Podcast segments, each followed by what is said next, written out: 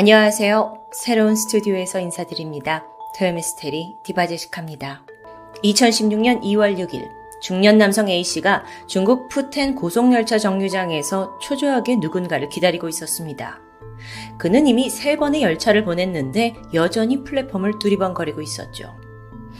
사실 며칠 전 그는 전화 한 통을 받았습니다. 미국에서 유학 중이던 누나의 아들, 즉 조카였는데 자신의 어머니와 함께 미국에서 귀국을 할 예정이니 2월 6일에 정류장으로 마중을 나와달라는 부탁이었습니다. 오늘이 바로 그날이죠. 하지만 아무리 기다려도 두 사람의 모습은 보이지 않았고 심지어 연락도 되지 않았는데요. 남동생 A씨는 불길한 예감에 휩싸였지만 며칠을 기다렸다가 결국 경찰에 실종신고를 하게 됩니다.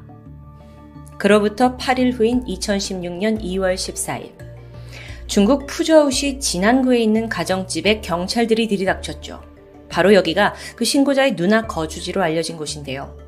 조심히 내부로 진입했고 안방문을 열었는데 안에서 심한 악취가 풍겨나왔습니다.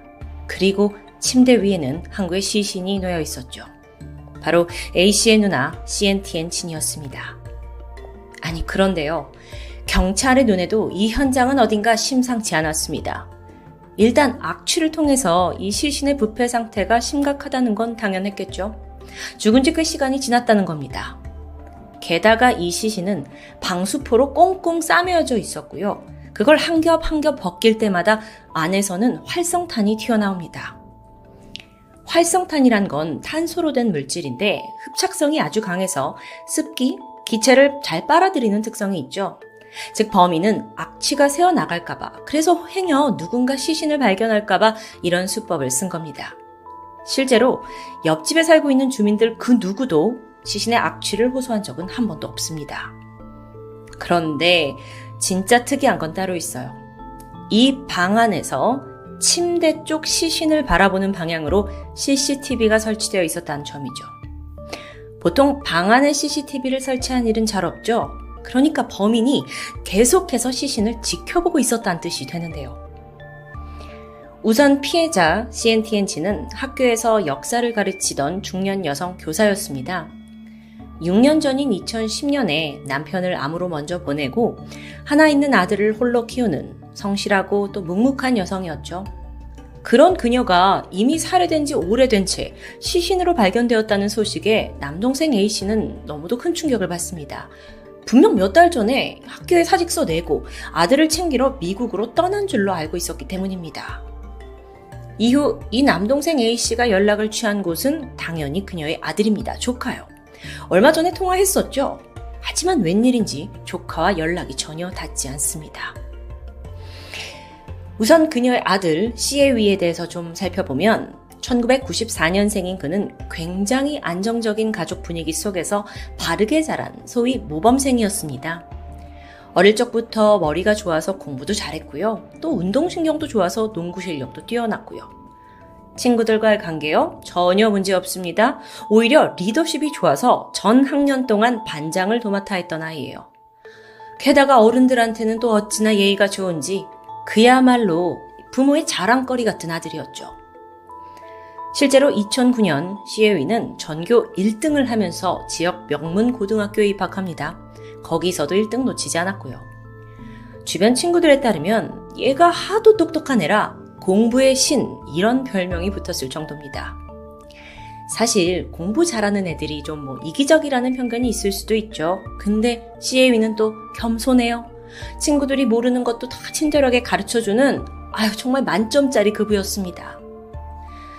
근데 그러던 아이의 인생에 한 차례 좀 고난이 닥쳐오는데 2010년 아버지가 간암으로 세상을 떠난 것이죠. 홀로 남은 엄마는 한동안 슬픔에서 헤어나질 못했고 점점 집안 분위기가 침울해져 갔던 겁니다. 하지만 시에미는 그 와중에서도 어머니 곁을 묵묵히 지켰고 또 학업에도 소홀하지 않았습니다.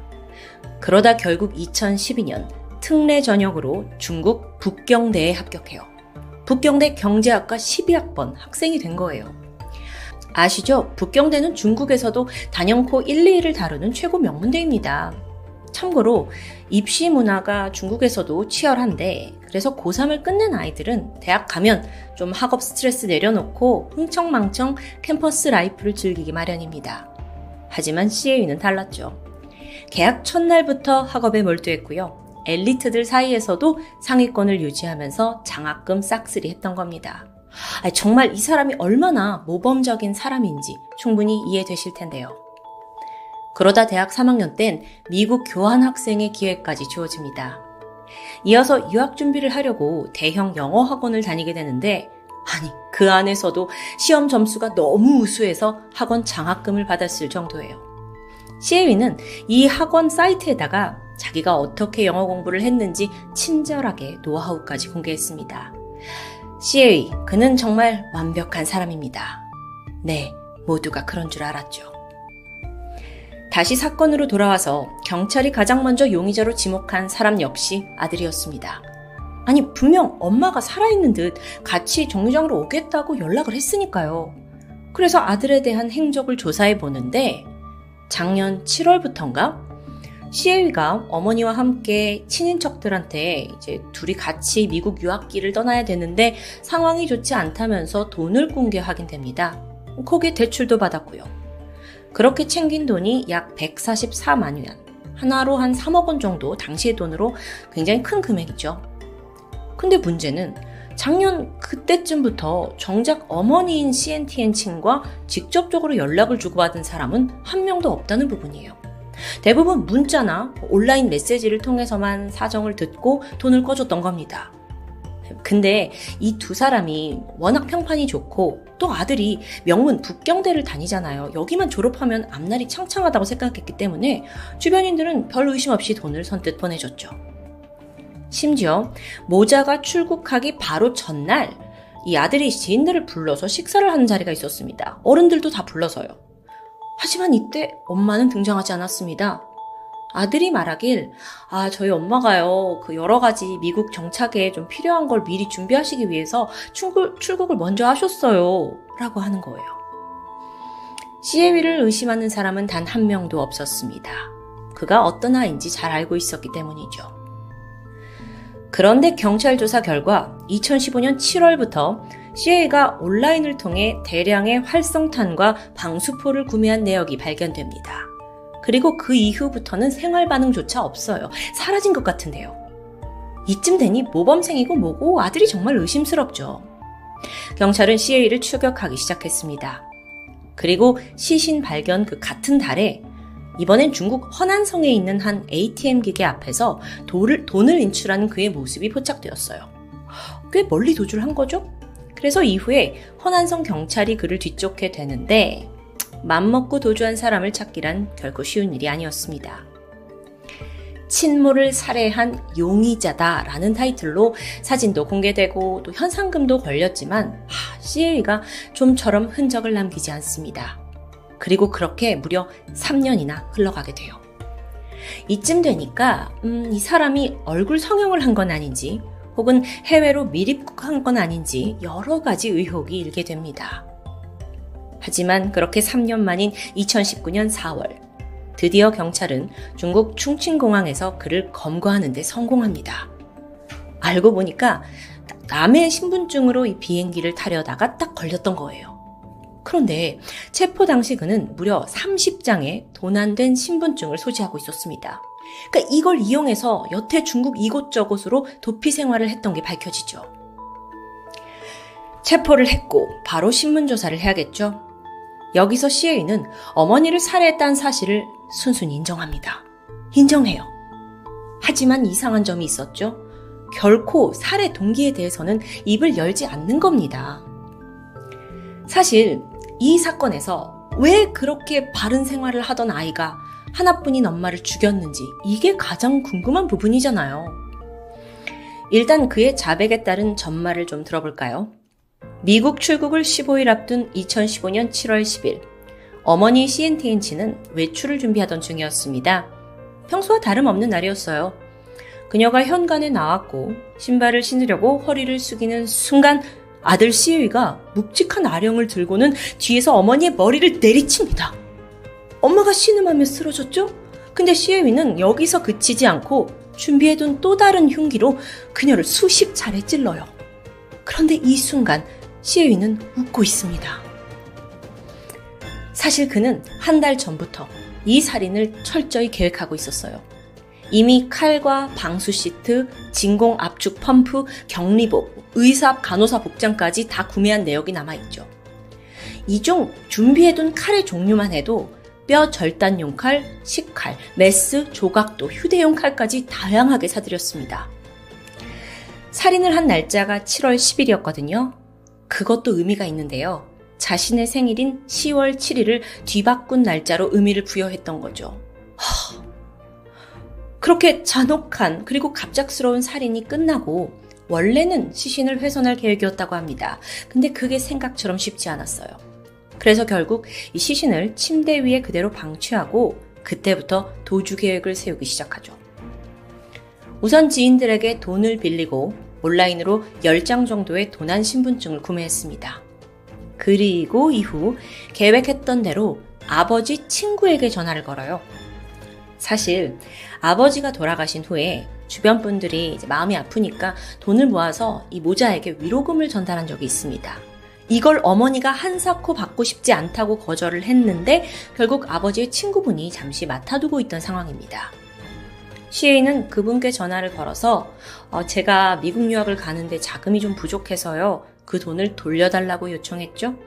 그 금액은 18,000 위안이었습니다. 모두가 믿던 명문대 청년이에요. 그래서 이 과정은 음, 별다른 문제를 겪지 않았죠.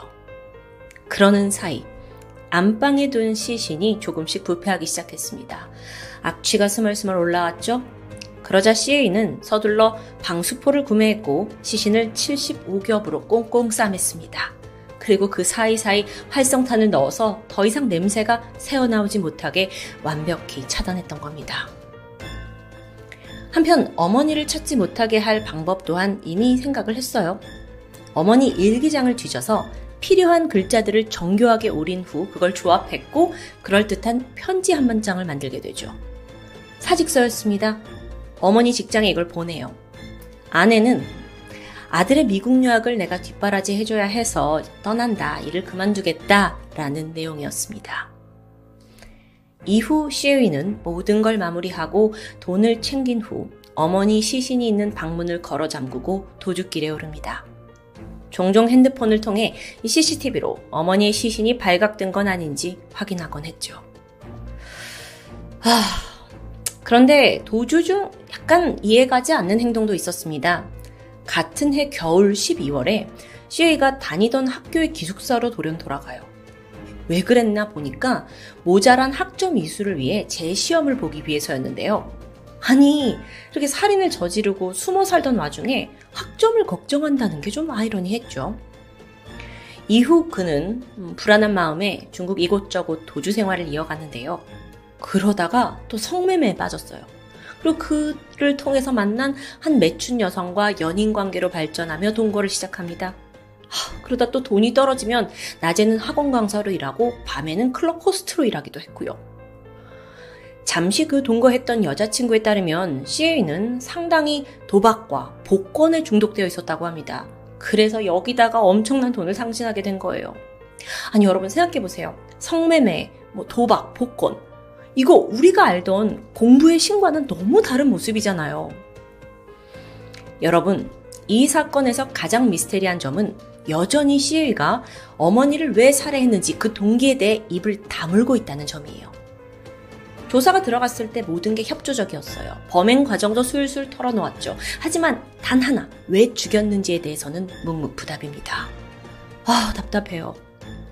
그런데 내내 태어난 모습을 유지하던 그가 경찰서에서 진술서를 쓰던 중 갑자기 무슨 감정이 복받쳐 올랐는지 한참 동안 대성통곡을 했다는 게 전해졌습니다.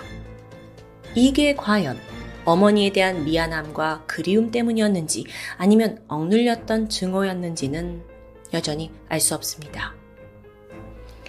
이후 각종 여론에서는 그 살해 동기에 대한 뭐 의견과 가설이 줄줄이 쏟아져 나왔어요. 선생님이었던 어머니였잖아요.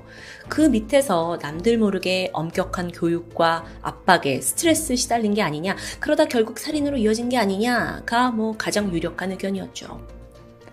하지만 CLB를 어릴 적부터 알고 지낸 친구들은 평소 그가 어머니의 뭐 양육 방식에 대해서 불만을 얘기한 적이 별로 없다고 해요. 오히려 버릇처럼 종종 엄마한테 전화를 해서 엄마 나 지금 뭐 친구들이랑 뭐 하고 있어요. 막 시시콜콜 대화를 나누는 아주 보기 드문 다정한 아들이었고요. 아니 심지어 고민 상담까지 엄마한테 하는 걸 봤다는데요. 그러니까 모자 사이의 문제는 특별히 확인된 게 없습니다. 그래서 더 미스테리하죠. 또 다른 주장은 정신질환 관련입니다. 사실 어, 이 시에위의 셋째 고모가 젊은 나이에 정신질환이 왔고 결국 40살에는 강제 입원을 했다고 하는데요. 그러니까 이 집안 내력에 흐르는 어떤 유전적인 영향으로 갑자기 하루아침에 정신이 이상해진 거 아니냐라는 주장이었죠. 저도 요즘 토미에서 하도 정신질환과 관련된 사건을 많이 다루다 보니 충분히 가능성이 있지 않나 싶은데요. 그런데 여러분, 지금 우리가 놓치고 있는 부분이 있습니다. 사실 이 사건의 맨 처음 이게 어떻게 알려졌죠? 바로 CA가 직접 삼촌에게 어, 삼촌 저 기극하는데 엄마랑 저랑 좀 데리러 와주세요 라고 전화하면서 모든 게 발각된 거 기억하시죠? 맞아요. 아니 그렇게 열심히 도주를 하던 중 갑자기 자기 자신을 위험에 처하게 만들 만한 전화를 건 겁니다. 일반적인 범인이라면 도저히 하지 않을 행동이죠. 왜 그랬을까요? 정말 이해할 수가 없는데요. 혹시 자기 범행이 이제는 발각되길 바란 건 아닐까 생각했지만, 아니, 근데 그러고도 이후에 3년이나 더 도주했잖아요. 그럼 또 그건 아니죠. 하... 2021년 8월, 첫 공판이 열렸습니다. CL가 최종 변론에서 이렇게 말해요. 아버지가 돌아가시고 살아갈 힘을 잃은 엄마를 고통에서 벗어나게 해준 행위였습니다. 무슨 소리예요? 그 누구도 공감할 수 없는 발언이에요. 결국 시에위는 살인죄, 사기, 신분증 매매 혐의로 중국에서 사형을 선고받습니다. 하지만 불복해서 항소를 했고요. 아주 최근인 2023년 5월 2심 재판이 열렸죠. 그동안 코로나로 인해서 재판이 계속 연기되면서 2년 만에 열린 건데요. 이날 법원은 시에위의 항소를 기각하고 원심을 유지해 사형을 확정합니다. 여러분, 그런데 아직 끝나지 않았습니다. 이 CA의 일화가 계속돼요. 구치소에서 그와 함께 생활했던 동기들에 따르면 CA는 평소 매우 평온하고 안정적인 정서를 가진 사람처럼 보인다고 말합니다. 다투거나 화내는 일 절대 없고요. 심지어 수감자들한테 영어나 사회 상식을 가르치기도 한다는데요. 와, 이 사람 정말 도대체 어떤 사람일까요? 한편 그가 구치소에서 매일매일 아주 열심히 하는 한 행동이 있습니다. 그건 바로 반성문 쓰기예요. 이모와 외삼촌 등 엄마 쪽 가족들에게 열심히 반성문 편지를 보냈는데요. 그 글자 수만 뭐 5만 자에 달한다고 하죠. 일각에서는 그가 이심을 아예 뒤엎고 가명을 받기 위해서 어머니 쪽 직속 가족들의 용서가 절대적으로 필요하니까 이렇게 영악한 노력을 한다고도 평가됩니다. 자, 그러면 실제로 이 편지를 받은 가족들의 반응은 어땠을까요? 냉담했어요. 물론 조카가 사형을 면했으면 좋겠다라는 말을 한 적도 있지만 여전히 이모와 외삼촌은 조카를 용서할 마음이 없다고 밝혔습니다. 이 사건이 알려진 직후 CL위를 어릴 적부터 가르쳤던 담당 교사들 모두 큰 충격에 빠져서 뉴스를 아예 믿지 못했다고 해요. 그 정도로 CL위는 정말 완벽한 아이였으니까요. 그런 아이가 왜 하루아침에 천륜을 저버렸는지 최근까지도 중국 내 최대 미스테리 범죄 사건으로 남아 있습니다.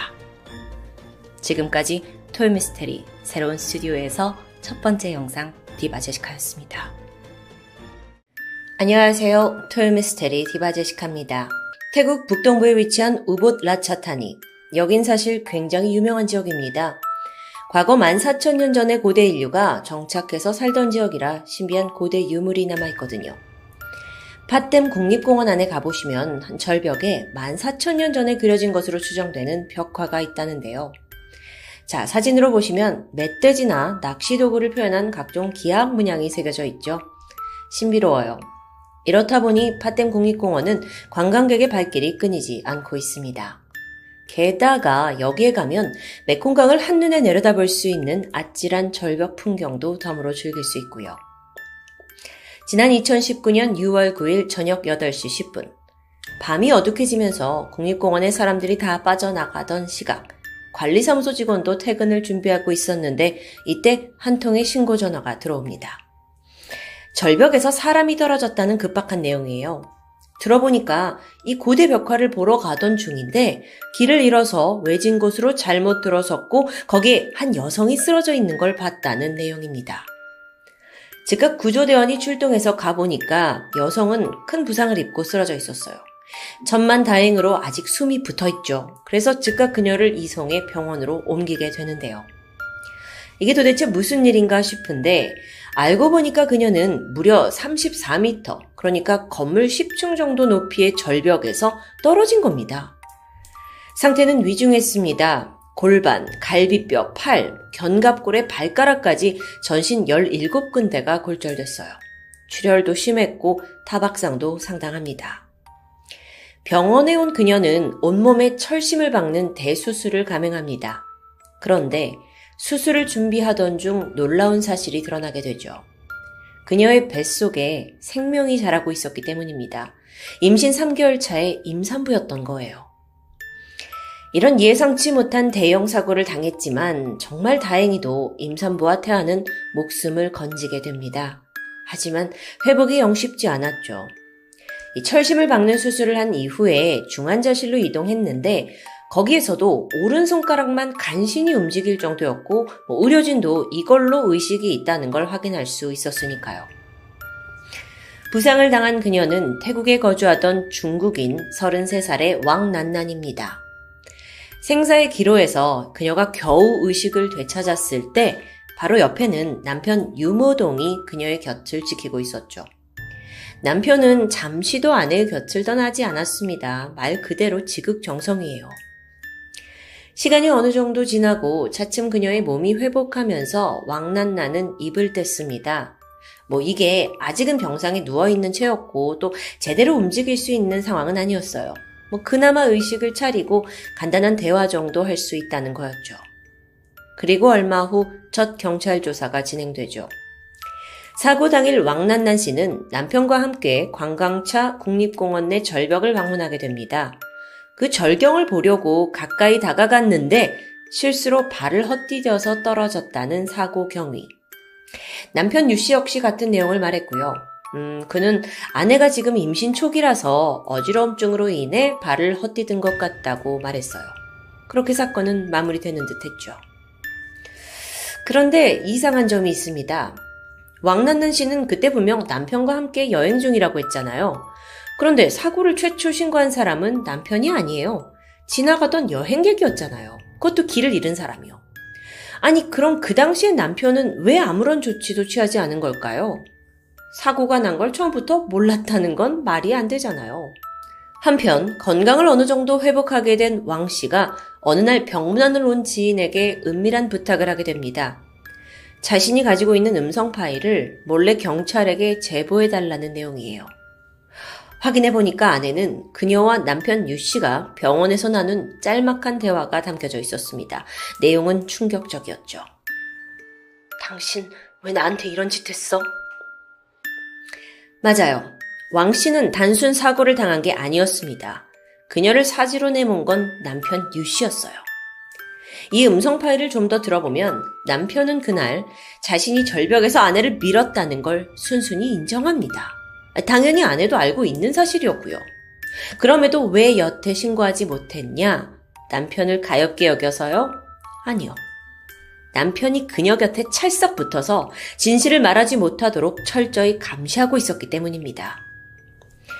이번 초기만 해도 아내 왕 씨는 뭐 스스로 거동조차 할 수 없었던 상황이에요. 그렇기 때문에 남편이 더 두려웠던 거고요. 이 사건의 진상을 좀 알아볼까요?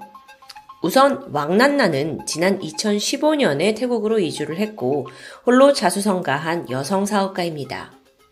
낮에는 망고를 가공해서 판매하는 과일 사업에 매진했고요. 또 밤에는 태국어 공부를 하면서 타지에서 사업을 성공적으로 이끌어냈죠. 이후 그녀는 뭐 홈스테이, 레스토랑 같은 사업에도 투자하면서 무려 30억 원 가량의 재산을 가진 자산가 여성이 됩니다. 그렇게 2년이 지나고 2017년 그녀는 한 파티에서 같은 중국인 국적 남성인 유모동을 만나 즉각 사랑에 빠지게 돼요. 유 씨는 아주 밝고 따뜻한 사람이었습니다. 또 누구보다 자기 관리가 철저했어요. 이게 마침 왕 씨의 이상형과도 딱 부합했던 거죠. 비록 그녀는 이 남자 유모동이 태국에 오기 전에 어떤 삶을 살았는지는 잘 몰랐습니다. 하지만 뭐 내가 보는 있는 그대로의 모습을 사랑했고 그렇게 만난 지 두 달 만에 결혼을 결정하게 되는데요. 그런데 결혼식 이후 유모동은 완전히 돌변합니다. 따뜻하기는 커녕 아내를 무시하기 일쑤였어요. 게다가 아내가 돈이 많잖아요. 그 덕에 직업도 구하지 않고 그냥 팽팽 놀기만 합니다. 뭐 하루 종일 하는 거라곤 게임뿐이었고요. 심지어 아내 돈을 몰래 빼돌리더니 그걸로 도박에 손을 대요. 아, 이런 사람들 꼭 여기서 끝나지 않죠. 돈 다 잃었고요. 어쩌다 도박비까지 집니다. 그러면 또 눈물로 사죄를 하면서 아내에게 해결해달라고 빌었고요. 왕 씨는 남편의 이런 모습에 당연히 실망했지만 그래도 사랑하는 사람이잖아요. 그래서 빚도 갚아주고 또 그를 최대한 이해하려고 노력했습니다.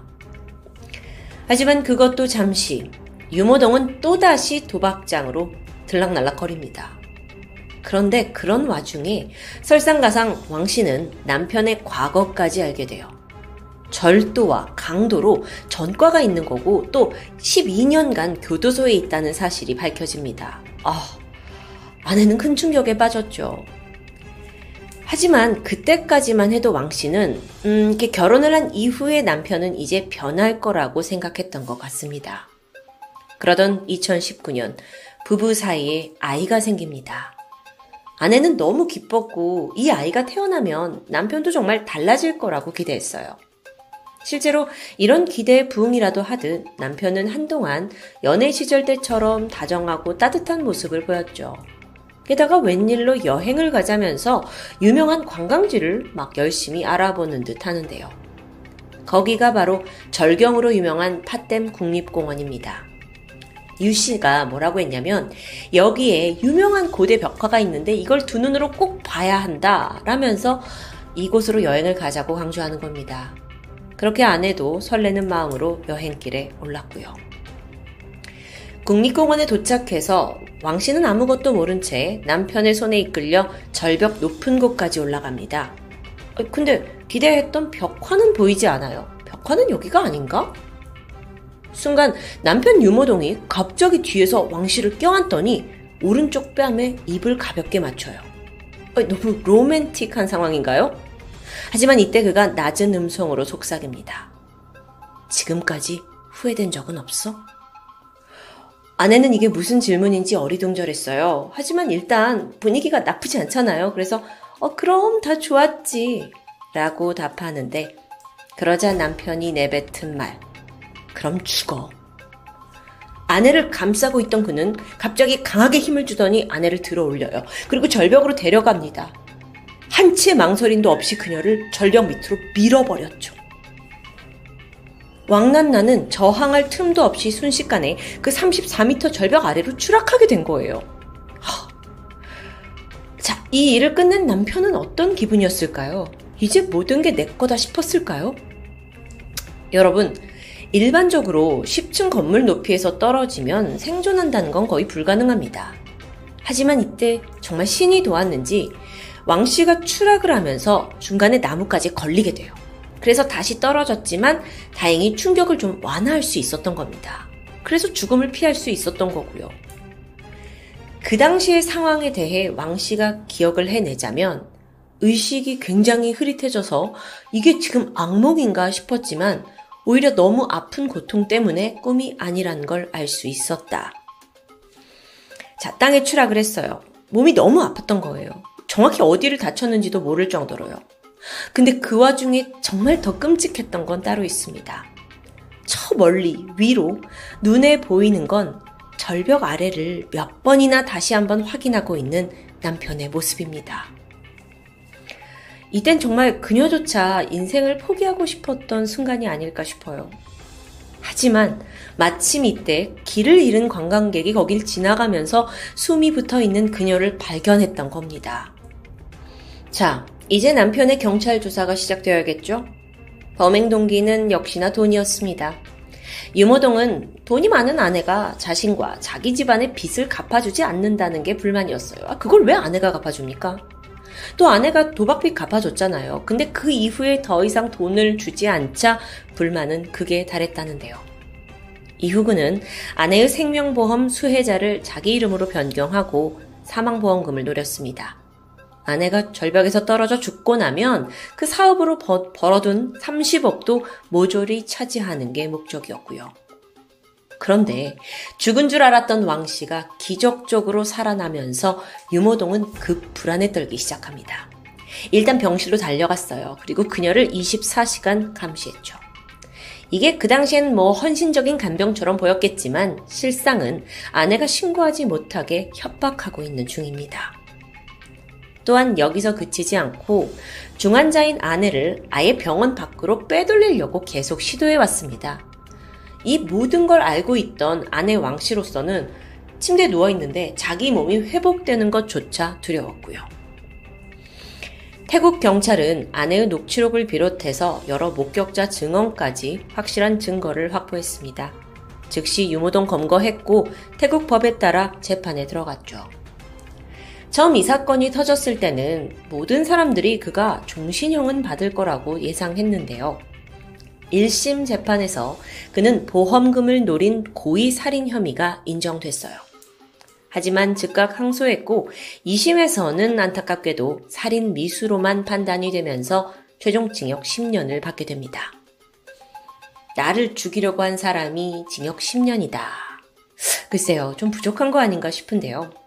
유모동은 여기에 만족하지 않았습니다. 그리고 현재 3심을 준비하고 있다고 알려져 있죠.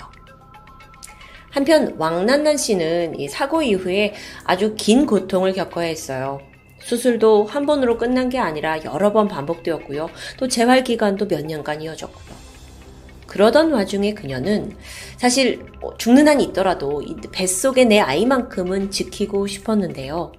하지만 계속적인 그 독한 약물 치료를 받아야 했고 그 결과 임신 5개월 차에 아이를 잃게 됩니다.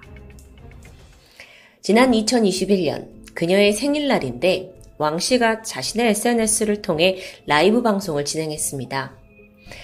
여론들은 어, 그녀가 어떤 고통을 겪었는지 여태 뭐 신문을 통해 잘 알고 있잖아요. 그래서 많은 사람들이 라이브 방송에 몰려들었죠.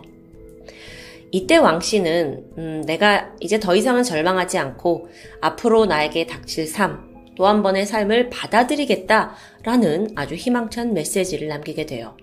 어, 굉장히 강한 여성이라는 게 느껴지죠.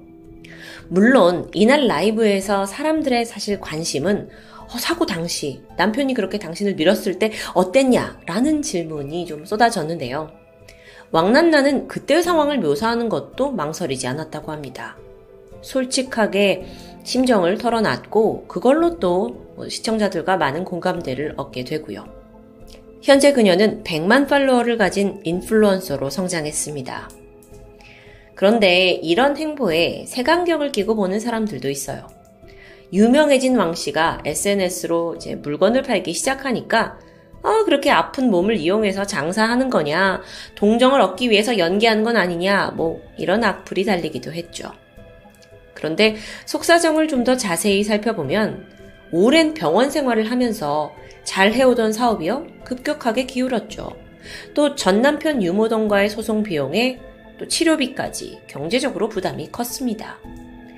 제 생각에 왕 씨는 거기서 그냥 주저앉은 게 아니라 어쩌면 자신의 힘으로 또다시 일어날 다른 방법을 선택한 건 아닐까요? 전 그걸 강한 생존력이라고 해석하고 싶은데요. 그런 의미에서 라이브 방송 또는 뭐 거기서 공구 같은 건 그녀에게 또 다른 사업이자 외부와의 소통 공간이 된 것이죠. 그동안 토미에서 참 수많은 범죄 사건을 다뤄왔습니다. 범인이 잡히고 또 합당한 처벌을 받았을 경우 흔히 이 사건이 해결되었다고 말해요. 하지만 과연 피해자와 유가족이 받은 피해 그리고 상처까지 해결된 건 아니겠죠. 모두가 왕씨처럼 훌훌 털고 일어나는 건 결코 힘들 겁니다. 하지만 분명 언젠가 각자의 속도대로 자신의 일상을 회복하리라 믿습니다. 왕씨가 보여준 이 씩씩한 행보가 그녀와 같은 피해자들에게 용기와 희망이 되어보길 바라고 있습니다. 지금까지 토요미스테리 디바제식합니다. 안녕하세요. 토요미스테리 디바제식합니다. 지난 2019년 중국 원난성 쿵민시에 법률위원회에서 일하던 쭈빈빈 씨는 한 사건의 경위를 조사하던 중 굉장히 낯익은 이름 하나를 발견합니다.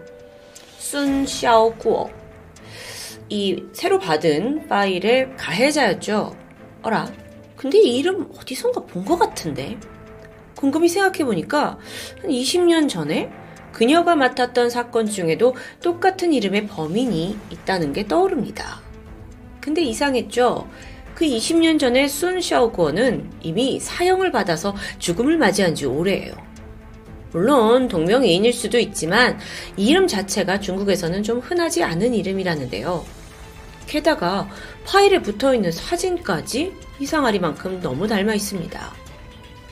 결국 쭈삠삐는 궁금한 마음에 순 샤오구어란 사람에 대해 뒷조사를 하기 시작했고 충격적인 진실이 드러나게 되죠.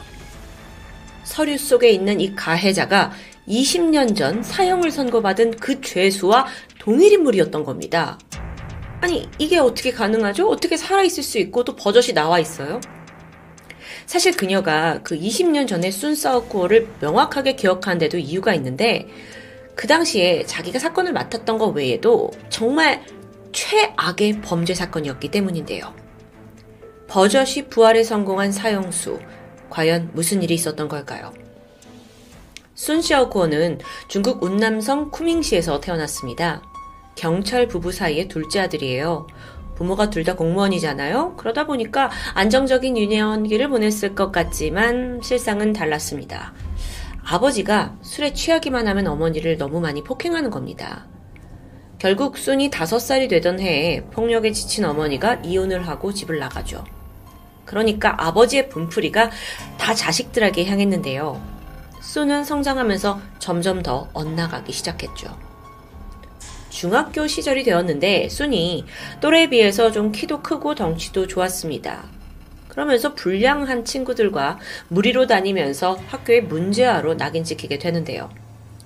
15살이 되었을 때 드디어 순의 어머니가 나타나서 아들의 양육권을 찾게 되고요. 수는 마침내 아버지의 폭력에서 벗어날 수 있게 되었죠. 자, 이제는 좀 잘 자라나 싶은데, 어머니와 같이 살게 됩니다. 하지만 당시 순의 어머니는 이미 재혼을 한 상태였어요. 새 아버지는 어떤 사람이었냐면 이 쿤밍시의 공안지국 부국장으로 선임이 된 사람이었죠. 높은 사람입니다. 참고로 공안은 우리나라의 경찰과 비슷한 기관으로 이해하시면 될 것 같아요. 아들을 다시 찾아온 어머니는 그동안 제대로 돌봐주지 못했다라는 죄책감 때문이었는지 웬만해서는 음, 이 아들의 요구를 다 들어주는 편이었다고 합니다. 근데 애가 크면 클수록 여기저기 사고를 치고 다니면서 어머니조차 아들이 버겁게 되죠. 그래서 차라리 이 순을 군대에 보내서 정신을 좀 차리게 하자라는 생각을 떠올립니다. 근데 이것도 쉽지 않았죠. 순이 만 18세 미만 청소년이어서 그 조건이 맞지 않아서 입대를 할 수 없었던 겁니다. 그리고 바로 이때 어머니가 꾀를 내게 돼요.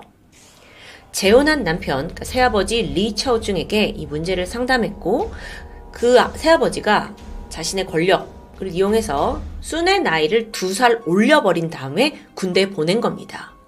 아니 이게 어떻게 가능하냐? 이 새아버지가 소위 중국에서 얘기하는 관시를 이용했기 때문이에요. 관시는 중국의 어떤 인맥과 백을 통해서 서로를 도와주는 걸 의미한다고 하죠. 그래서 중국에서는 비즈니스를 하거나 혹은 어떤 문제를 해결하는데 아주 중요한 수단으로 인식되고 있습니다. 관시. 그렇게 억지로 군대에 입대한 수는 정신을 차리기는커녕 오히려 이 새아버지 백 덕분에 아주 편안하고 수월한 군 생활을 누리게 되죠. 제대를 한 후에는 군에서 있던 경력을 살려서 경찰학교까지 진학을 해요. 사실 시험을 봤는데 굉장히 대충 답을 적어냈거든요. 공부도 잘 안 했고. 근데 결론은 만점에 가까운 점수가 나옵니다. 이거 역시 새아버지가 손을 쓴 특혜였고요. 그때부터 수는 말 그대로 금수저의 맛을 알아버렸다고 할 수 있는데요. 그러던 1994년 10월 16일, 당시 경찰 학교 학생 신분이던 순이 밤늦게 다섯 명의 친구들과 함께 차를 몰고 시내를 배회하고 있던 중이었습니다. 그러다가 마음에 든 여성 두 명을 강제로 차에 태우더니 끝내 성폭행까지 저질러요. 이 일당들은 당연히 뭐 금세 경찰의 덜미가 잡히긴 했는데 이때 순만큼은 전혀 두려워하는 기색이 없었습니다. 이미 이전에 그랬듯 누군가가 자신의 사건을 해결해 줄 걸 알고 있었던 거죠. 그리고 그의 예상대로 수는 허위 의료 진단서를 제출하게 됐고요. 그 길로 보석으로 풀려납니다. 물론 불구속 상태였기 때문에 죄값을 치른 건 아니었어요. 이때 순의 어머니는 아들이 감옥에 갈 위기에 처했잖아요. 백방으로 범죄를 무마할 방법을 찾아다녔습니다. 그러다가 아들이 18세 미만이면 형량이 줄어든다는 걸 알게 돼요. 어, 이거 되겠는데? 부부는 또다시 관시를 이용했고, 과거에 군대를 가려고 두 살 올렸던 나이를 다시 원래대로 되돌려둡니다. 아, 뭐, 뭐 이래요. 그래서 성폭행 사건의 주범은 순이었지만, 순은 이 재판에서 고작 2년을 선고받고 말아요. 아, 뭐 중국에서 나이를 이렇게 바꾸는 게 쉬운 일일까요? 징역 2년. 하지만 쏘는 이걸 받아들일 수 없었습니다. 엄마한테 울며 불며 나 감옥 좀 안 가게 해달라고 애원을 했고요. 마음이 약해진 엄마는 또다시 남편에게 부탁을 하죠. 아예 우리 아들을 감옥에서 빼달라고요. 그렇게 새아버지는 공안부터 교도관, 간부까지 인맥을 총동원했고 그 결과 수는 병보석 허가를 받아내면서 단 하루도 수감되지 않게 됩니다. 과연 부모로서 이게 옳은 일이었을까요? 이웃순의 기세는 정말 하늘을 찌를 듯 했어요. 무서운 게 없는 거예요.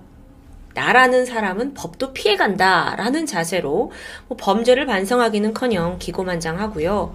얼마 후에는 이윽고 조직 폭력배에 들어갑니다. 그리고 나서 시간이 지나서 얘가 또 두목까지 돼요. 쿤밍시의 밤거리를 장악하게 되죠.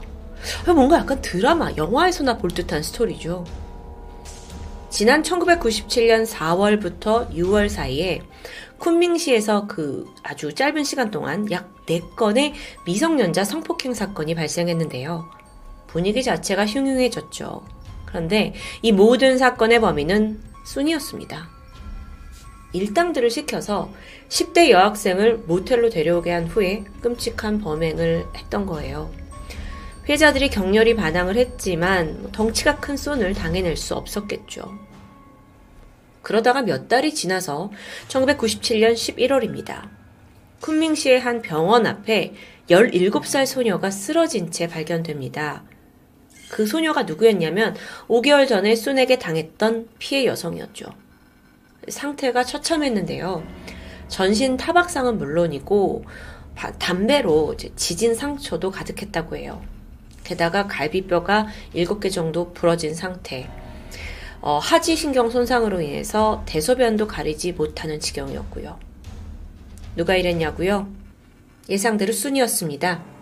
하지만 이번 폭행은 정말 그 도가 너무도 지나쳤죠. 소녀가 거의 죽지 못해 살아났을 정도니까요. 어떻게 된 일인고 보니까 이 사건이 일어나기 며칠 전 수는 한 남성으로부터 전화를 받습니다. 너 이제 더 이상 내 여자친구 괴롭히지 말라! 라는 협박 전화였어요.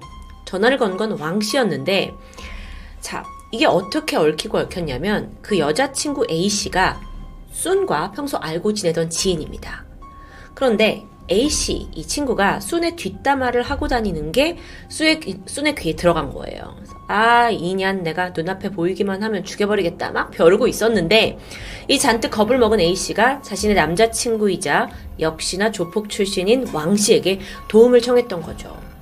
그래서 이제 너 내 여자친구 건드리지 마 전화를 했는데 이때 이제 수는 아, 감히 너 따위가 나한테 이런 협박 전화를 해? 하면서 분노하게 된 겁니다. 하지만 왕 씨와 여자친구는 지들도 무서웠는지 이 전화 이후에 어디론가 도주를 해버려요. 수는 이들을 찾기 위해서 막 정말 눈에 불을 켜고 다녔죠. 그러던 중에 아주 우연히 자신이 5개월 전에 성폭행한 소녀와 그 자기가 찾아다니던 여자친구 A씨가 친척 관계라는 걸 알게 됩니다. 친척 관계요? 그래서 그 분풀이가 고스란히 소녀에게 퍼버졌던 거예요. 아무 관계가 없어요, 이 사건과는. 근데 그냥 친척 관계라서요. 순이 그 17살 소녀를 끌고 가더니 장장 7시간 동안 고문을 하게 됐죠. 얼마 5개월 전에 그에게 당했을 때도 그리고 두 번째 이 또다시 죽기 직전까지 고문을 당했을 때도 이 소녀는 정말 아무런 잘못이 없던 아이입니다. 11월 8일에 소녀의 부모님은 순을 경찰에 신고하게 돼요. 그리고 이틀 뒤에 순과 일행 8명이 모두 체포가 되죠. 그러자 바빠진 사람들이 있었습니다. 바로 순의 어머니와 새아버지였죠. 이번에도 역시 뭐 관시를 이용해서 아들을 빼내려고 노력했지만 쉽지 않았어요. 그래서 다른 방법을 모색하는데 그게 바로 소녀의 병원 진단서 자체를 아예 조작하는 거예요. 그러니까 다친 정도가 가벼우면 사건을 더 쉽게 마무리할 수 있을 거란 생각이었습니다. 그래서 병원 관계자를 매수했고 그, 그 17살 피해자 소녀가 뭐 한 전치 2주의 가벼운 부상이다라는 진단서를 내도록 조작한 겁니다. 말도 안 되죠. 이거 뭐 손바닥으로 하늘을 가리는 거예요. 근데 또 이게 먹혔어요, 중국에선. 소녀의 가족들도 추후 이 순의 악명에 대해서 알게 되었고요. 협박과 두려움에 합의를 할 수밖에 없는 상황에 처하게 되죠. 다행히 정의는 살아 있었습니다. 이 사건을 담당하던 순의 꼬라지를 보던 경찰 한 명이 언론사에다가 순의 행각들을 모조리 제보하게 된 건데요. 이게 아무리 중국이라도 여론을 타면 문제가 쉽게 덮이질 않을 거잖아요. 그래서 이제서야 제대로 된 조사가 되나 보다 싶었지만 여러분, 중국 관시가 참 무섭습니다. 순의 부모는 이번엔 신문사 간부를 매수했어요. 그러면서 자신들에게 유리한 기사를 내보내고 그저 보여주기식 사과문으로 이를 덮고자 했죠. 그래서 이 신문사에서는 더 이상 순의 기사조차 실지 않게 됩니다.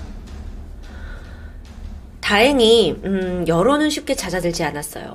그리고 이내 순의 만행이 중국 전역에 퍼지게 되면서 순의 부모도 더 이상 손을 쓸 수 없게 되었죠. 결국 1998년 2월 수는 미성년자 강간 그리고 추행, 상해 여러 가지 죄명으로 법정에서 사형 판결을 받았습니다. 관시로 죄를 덮으려고 했던 그 어머니에게도 징역 5년, 새아버지는 2년간의 징계 처분이 내려져요. 그렇게 사회 정의가 실현되는 줄 알았죠? 근데 여러분 기억하시죠? 이 사람이 20년 지나서도 살아있고 또다시 범죄로 기소된 그 사람입니다. 어떻게 살아있을 수 있냐고요. 그 내막은 이랬습니다. 순이 사형 선고를 받고 몇 번이고 재심을 신청해요. 그러다 결국 사형 집행유예를 선고받게 된 거예요. 사형 집행유예란 게 중국에만 있는 제도라고 하는데 사형수의 형 집행을 약 2년 정도 유예, 그러니까 기, 좀 기다려주는 겁니다. 대신에 2년 동안 강제 노동을 시키면서 뭔가 태도를 평가하게 되는 그런 제도죠. 이때 좋은 점수를 받으면 무기징역으로 감형받는, 그러니까 죽음을 피하는 아주 황금 같은 기회가 생기는데요. 순이 사형유예를 받았잖아요. 그리고 나서 거기서 모범수였는지 20년 징역으로 감형이 되었던 겁니다. 근데 끝이 아니죠. 한참 복역을 하던 중에 난데없이 순이 감옥에서 아주 중요한 공을 세웠다면서 12년 5개월 만에 출소해버립니다. 사형수가 한순간에 자유의 몸이 된 거예요. 와, 막장 그 자체죠. 답답합니다. 아, 그리고 이 뒤에는 여러분 예상하셨겠지만 부모의 입김이 있었고요. 순의 어머니 그때 감옥에 갔었잖아요. 근데 5년형을 채우고 출소를 하자마자 그때부터 아들을 감옥에서 꺼내기 위해 머리를 굴린 겁니다. 때마침 남편도 징계를 마치고 이제 다시 일에 복직을 했는데 이 사건의 판사 중에 한 명이 남편과 같은 부대에서 복역했다는 걸 알게 돼요. 그래서 거액을 건네면서 순의 사건 재심을 부탁했던 거죠. 근데 이미, 이미 이게 너무 크게 이슈화 되었고, 사형 판결까지 받은 케이스가 재심을 받을 수 없다는 걸 판사도 잘 알고 있었습니다. 하지만 여러분, 돈 앞에 장사 없죠. 해당 판사가 또, 또 다른 판사를 매수하고, 법원장까지 매수하고, 그렇게 순의 부모는 약 1년 동안 공에 공을 들여서 모든 관련자들을 포섭했고요. 결국 사형 집행유예를 거쳐서 재심을 거쳤고 징역 20년 감형까지 받아냈던 거죠. 근데 여기에 기뻐할 순의 어머니가 아니었어요. 아, 아직 부족해. 내 아들이 왜 감옥에 가? 이러면서 이 새아버지가 교도소 관리국 위원을 찾아갑니다. 아들을 막 잘 봐달라고 부탁해요. 이 사람이 또 알고 보니까 군대 동기이자 고향 친구였죠. 덕분에 교도소에서 수는 매달 심사에서 만점을 받았고요. 7년 연속 우수 범죄자로 기록되면서 4년을 감형받습니다. 그리고 또 어떤 일이 있었는지 아세요? 이 교도소에서 한 엔지니어가 이제 방범 맨홀 뚜껑이라는 걸 만들어내서 특허를 냈는데 그 명예가 고스란히 순에게 돌아가요. 순 한 번도 참여를 하지 않았는데. 그냥 너무 황당한 일이죠. 순에게 필요한 건 그 명예가 아니라 그 명예를 통해서 돌아오는 가명이었고요. 그렇게 특혜와 가명, 특혜와 가명이 이어가더니 그가 결국 징역 12년 5개월 만에 출소하게 된 겁니다. 여기 이것도 황당한데 이 다음은 더 황당하죠. 그렇게 부활에 성공한 어, 수는 출소 후에 이름을 리 린천이라고 개명합니다. 그러면서 어머니가 사준 호화 저택에 살면서 결혼도 하고 딸도 낳고 평범하게 사는가 싶었어요. 한편으로는 유흥업소를 운영하면서 도박장을 개설하고 마약 판매에 패싸움까지. 그러던 2018년 7월에 평소 알고 지내던 스튜어디스의 부탁으로 그의 남자친구를 폭행합니다. 이 남자가 방광 파열로 2급 중상을 입었는데 진단서에는 경상으로 기록되었죠. 사건은 9일 만에 경찰에 입건되었습니다. 그리고 두 달 후에야 신문을 받았는데 이것조차 쏘는 뭐 가볍게 여겼습니다. 어차피 나는 쉽게 풀려날 거야. 사형도 피해갔으니까. 하지만 여러분, 때가 바뀌었습니다. 그 당시는 시진핑 중국 국가주석이 사회의 정화운동인 소흑제약을 아주 강력하게 추진 중이었거든요. 이게 한국의 과거 범죄와의 전쟁과 비슷한 맥락이라고 보시면 될 텐데요. 법이 강해진 거예요. 그래서 순 사건이 이 부모가 뭐 손 쓸 새도 없이 쿤밍시의 법률위원회로 넘어가게 되었고요. 또 그때 마침 과거의 사건을 담당했던 쿤밍시 검사 쭈삣삣 눈에 이 사건이 들어온 거죠. 어, 왜 죽었어야 되는데 왜 살아있어? 하면서 모든 게 파헤쳐졌고 그간 순과 부모의 특혜가 세상에 낱낱이 드러났던 겁니다. 와, 이 사건 정말 설명하면서도 너무 열이 받는데 2019년 12월 고등인민법원은 순 샤오구어의 재판에 대해서 다시 공개 판결을 내렸습니다. 그리고 2020년 2월 쿤밍시 중급인민법원은 순 샤오구어에 대한 사형을 집행하게 됐고요. 조사 결과 지난 세월 순이 사형을 뒤집고 다시 세상으로 나오기까지 무려 100여 명의 간부가 이 사건에 얽혀 있던 게 밝혀졌습니다. 어마어마하죠. 그 중에서는 60명이 징계를 받았고요. 19명이 최소 2년에서 20년의 징역을 선고받게 되죠. 그리고 이 모든 것을 설계한 순의 어머니와 새아버지는 각각 징역 20년, 19년형이 내려졌습니다. 어머니는 그제서야 모든 게 내 잘못이라면서 어머니로서의 실패한 삶을 살았다고 자책하게 됩니다. 관시. 내가 이번에 이 사람을 도와주면 언젠가 내가 필요할 때 도움을 주겠지. 라는 속성 때문에 중국에서는 아주 만연한 문화라고 할 수 있습니다. 하지만 사회의 법과 공정성이 모두 무너져 버린 더러운 단면을 이 사건을 통해서 우리는 여실히 볼 수 있었죠. 게다가 귀한 아들이라서 죄를 저질러도 결코 처벌받지 않게 하겠다는 이 어머니의 잘못된 양육 방식이 결국 악마 같은 아들을 낳았는데요. 어쩌면 다소 좀 극단적인 오늘의 중국 사건을 통해서 아, 뭐 그래도 한국의 부정부패는 저 정도는 아니니까 하고 안일하게 안심하고 계신 건 아니겠죠. 사회 악의 뿌리를 끊어내지 못한다면 그 피해는 고스란히 멀쩡한 우리의 몫이 될 겁니다. 지금까지 토요미스테리 디바제식합니다. 안녕하세요. 토요미스테리 디바제식합니다. 지금 사진 속 이 남성은 중국의 유명한 여행 유튜버, 중국식으로는 여행 왕홍이겠죠. 별명으로 소위 티벳 모험왕 혹은 빙하형으로 불리고 있는데 본명은 왕샹진입니다. 무려 600만 명의 팔로워를 가지고 있어요. 주력 컨텐츠는 당연히 여행인데 특히나 극한 여행 컨텐츠로 큰 인기몰이를 했습니다. 그러던 어느 날 갑자기 왕샹진의 사망 소식이 전해졌고 이후 중국 여론은 아주 떠들썩해졌는데요. 그의 죽음의 순간도 이상했지만 시신이 발견된 이후까지도 이건 모든 게 너무도 미스테리 투성이었기 때문이죠. 일단 그가 어떤 사람인지 좀 알아볼까요? 1990년생인 왕샹진은 스촨성의 작은 시골 마을에서 태어났고 어릴 적부터 자연과 모험을 즐기던 사람입니다. 학창 시절에 고향 인근에 있는 모든 산을 등반했을 정도로 특히 산을 즐겼고요. 고등학교 졸업한 후에 2009년 돈을 벌기 위해 고향을 떠나게 되는데 신흥 산업도시로 떠오르던 심천에서 취업에 성공하게 됩니다. 아이, 근데 막상 직원 기숙사에 도착한 지 불과 일주일 만에 왕샹진이 돌연 자취를 감추고 말아요. 함께 일하던 동료들한테도 물어봤지만 행방을 전혀 알지 못했죠. 그래서 회사 측에서 무단 결근을 한다면서 가족들에게 연락을 했는데 가족들도 놀라기 마찬가지였습니다. 왕샹진의 아버지가 모든 것 제쳐두고 아들을 찾아 헤맸지만 소득은 없었는데요. 경찰에 신종 신고를 하려고 했지만 또 왕 씨가 이미 성인이라서 가출 신고밖에 방법이 없었다고 합니다. 그렇게 무려 8년이라는 시간이 지나는데 이후 왕샹쥐는 아주 뜻밖의 장소에서 발견됩니다.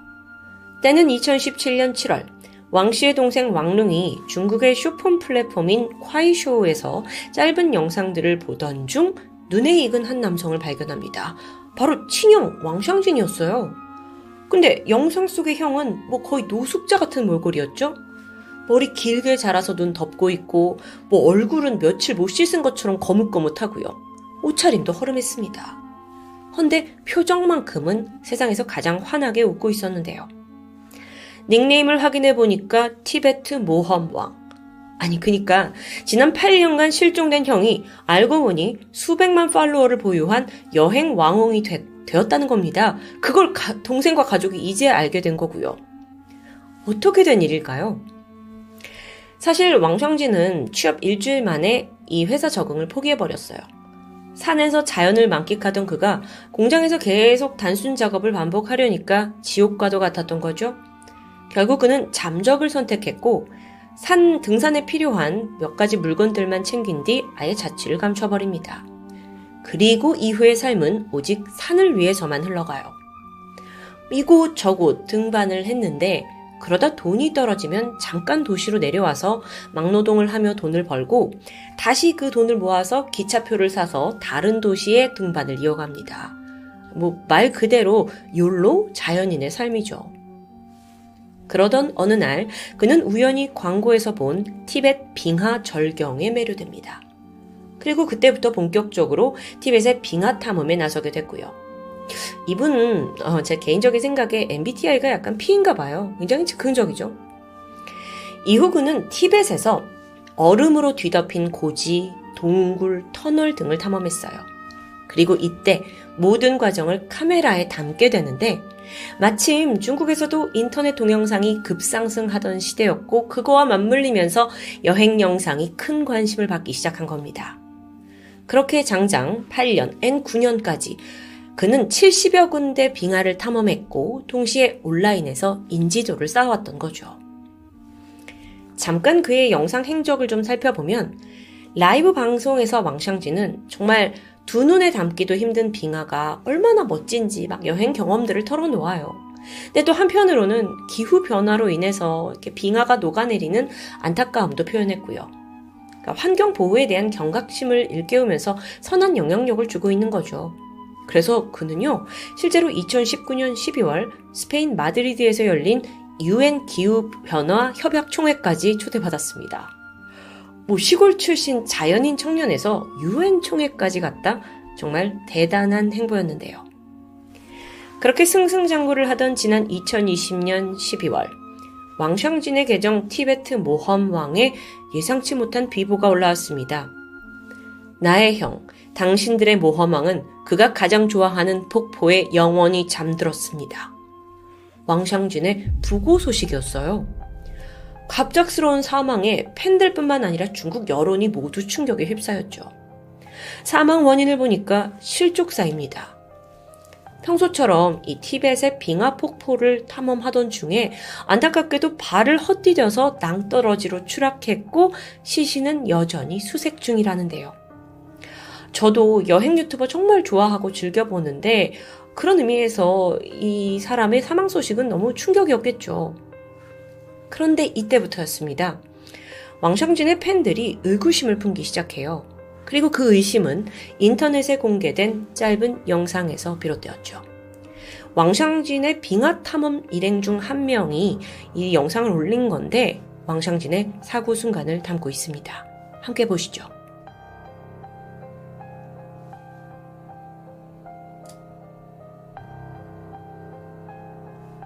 되게 그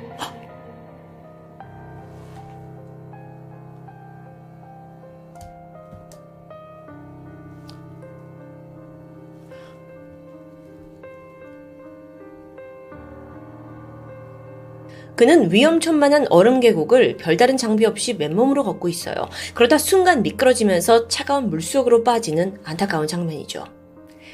그의 마지막 순간은 음, 탐험 일원이었던 샤오저라는 사람이 올린 건데 이 영상이 나간 이후 뜻밖에도 샤오저는 왕상진의 살해 용의자로 몰리게 됩니다. 우선 샤오저 이 사람은 이번 여정에서 운전과 촬영을 담당한 사람이었습니다. 그 역시 탐험을 좋아하는 크리에이터였지만 왕샹진만큼 인지도와 영향력을 가진 건 아니었죠. 이번 여행에 함께 하면서 촬영을 도와줬던 것으로 보이는데요. 왕 씨가 사고가 당한 그 순간 그 샤오조의 반응이 다소 섬뜩합니다. 동료가 추락한 상황인데도 뭐 카메라에서 다급함이 느껴지지 않았기 때문이에요. 심지어 왕 씨가 막 살려달라면서 손을 내밀었는데 그 와중에도 카메라를 놓지 않았고요. 뭐 별일이 있겠냐라는 마음에 불량 욕심을 냈던 걸까요? 이건 너무 좀 비인간적이잖아요. 이렇게 네티즌들의 공격이 거세지던 때에 드디어 샤오조가 직접 나서서 해명을 하게 됩니다. 자신은 사고 직후 근처에 세워진 차에 가서 밀폐된 큰 용기와 끈을 가지고 왔다. 구하려고요. 그리고 이걸 왕상진에게 던져 주었는데 당시 왕 씨가 입고 있던 패딩이 물에 젖어서 그 건져내기엔 무게가 만만치 않았고 결국 샤오저는 이게 혼자 힘으로 그를 건져낼 수 없다는 걸 깨달은 후에 인근에 있는 공사 현장에 도움을 요청하러 달려가게 됐다고 합니다. 그리고 잠시 후 인부들과 돌아왔을 때 이미 왕샹지는 떠내려간 후였다는 해명. 이게 충분한 설명이 될까요? 여기서 샤오저가 인근 무슨 공사 현장까지 10분간을 달려갔다라는 부분이 또다시 논란이 됩니다. 아니, 그 전에 차가 세워져 있었다면서요. 그걸 타고 가면 금방인 걸 왜 굳이 뛰어갔다는 걸까요? 여기에 대해서 또 샤오저가 해명을 내놓게 되는데, 아, 그건 차 키가 물에 빠진 왕성진에게 있었기 때문이라고 설명해요. 아니, 근데요. 이 여행에서는 샤오저가 원래 촬영과 운전 담당 아니었나요? 차 키는 보통 운전자가 갖고 있을 텐데? 이런저런 해명을 내놓지만 앞뒤가 영 맞지 않는 듯 했죠. 그렇게 비난과 의심이 커져가는 상황에서 샤우저가 이번엔 두 번째 해명을 내놓습니다. 여기에는 다소 극적인 새로운 내용이 추가되어 있었어요. 사실 왕 씨를 구하려다가 자신 또한 그 폭포에 추락했다는 내용입니다. 우여곡절 끝에 자기는 물에서 빠져나왔지만 왕 씨는 너무 힘이 빠져서 얼음 암벽을 오르지 못하고 목숨을 잃었다는 거예요. 그러면서 왕 씨가 패딩이 무겁잖아요. 물을 먹어서. 그래서 이걸 벗으려고 노력했지만 이미 지퍼가 얼어버려서 벗는데 실패했다고 말합니다. 그 사이 빠져나온 샤우저가 삼각대를 주면서 왕씨를 끌어올리려고 했지만 여기서 문득 이러다가 자기도 떨어질 것 같다는 두려움에 삼각대를 놓쳐버리고 말았고 마침 또 그때 왕씨가 차라리 이럴 바엔 인근에 가서 사람들을 불러오라고 지시하면서 샤우저가 뛰었고 이후의 진, 진술은 그전과 동일합니다. 샤오저가 처음에 이런 해명을 내놓지 못한 이유에 대해서 나 자신도 추락했다고 그 사실 그리고 또 내가 삼각대를 제대로 쥐지 못했다라는 게 좀 부끄러워서 어, 이렇게 감추고 싶었다고 말하는데요. 자, 이렇게 두 번째 해명까지 내놨으니 이건 진실일까요? 일단 죽은 왕샹진의 유가족은 크게 반발했습니다. 아니, 9년 넘게 맨몸으로 빙하를 탐험한 전문가예요. 근데 그에 비해 샤오저는 뭐 초보나 다름없었고요. 그런 샤오저가 빠져나온 곳을 왕샹진은 못했다? 이게 선뜻 납득이 가지 않, 않는다는 거였죠. 어쨌든 그렇게 샤오저가 구조에 실패한 뒤에 전문 구조 요원들이 현장에 투입되었습니다. 그리고 폭포의 하류까지 샅샅이 뒤졌지만 끝내 왕씨의 시신은 발견할 수 없었어요. 또한 여기서 샤오조가 던져줬다던 그 밀폐된 큰 통, 끈, 삼각대도 나오지 않았습니다. 폭포에 휩쓸려 갔다면 부력 때문에 큰 통 같은 건 분명 하류에서 발견이 되어야 할 텐데요. 이것들은 모두 어디로 사라진 걸까요? 그렇게 모두가 샤오저를 의심의 눈으로 바라볼 때쯤 또 다른 음모론이 일기 시작합니다. 아니, 생각해보세요.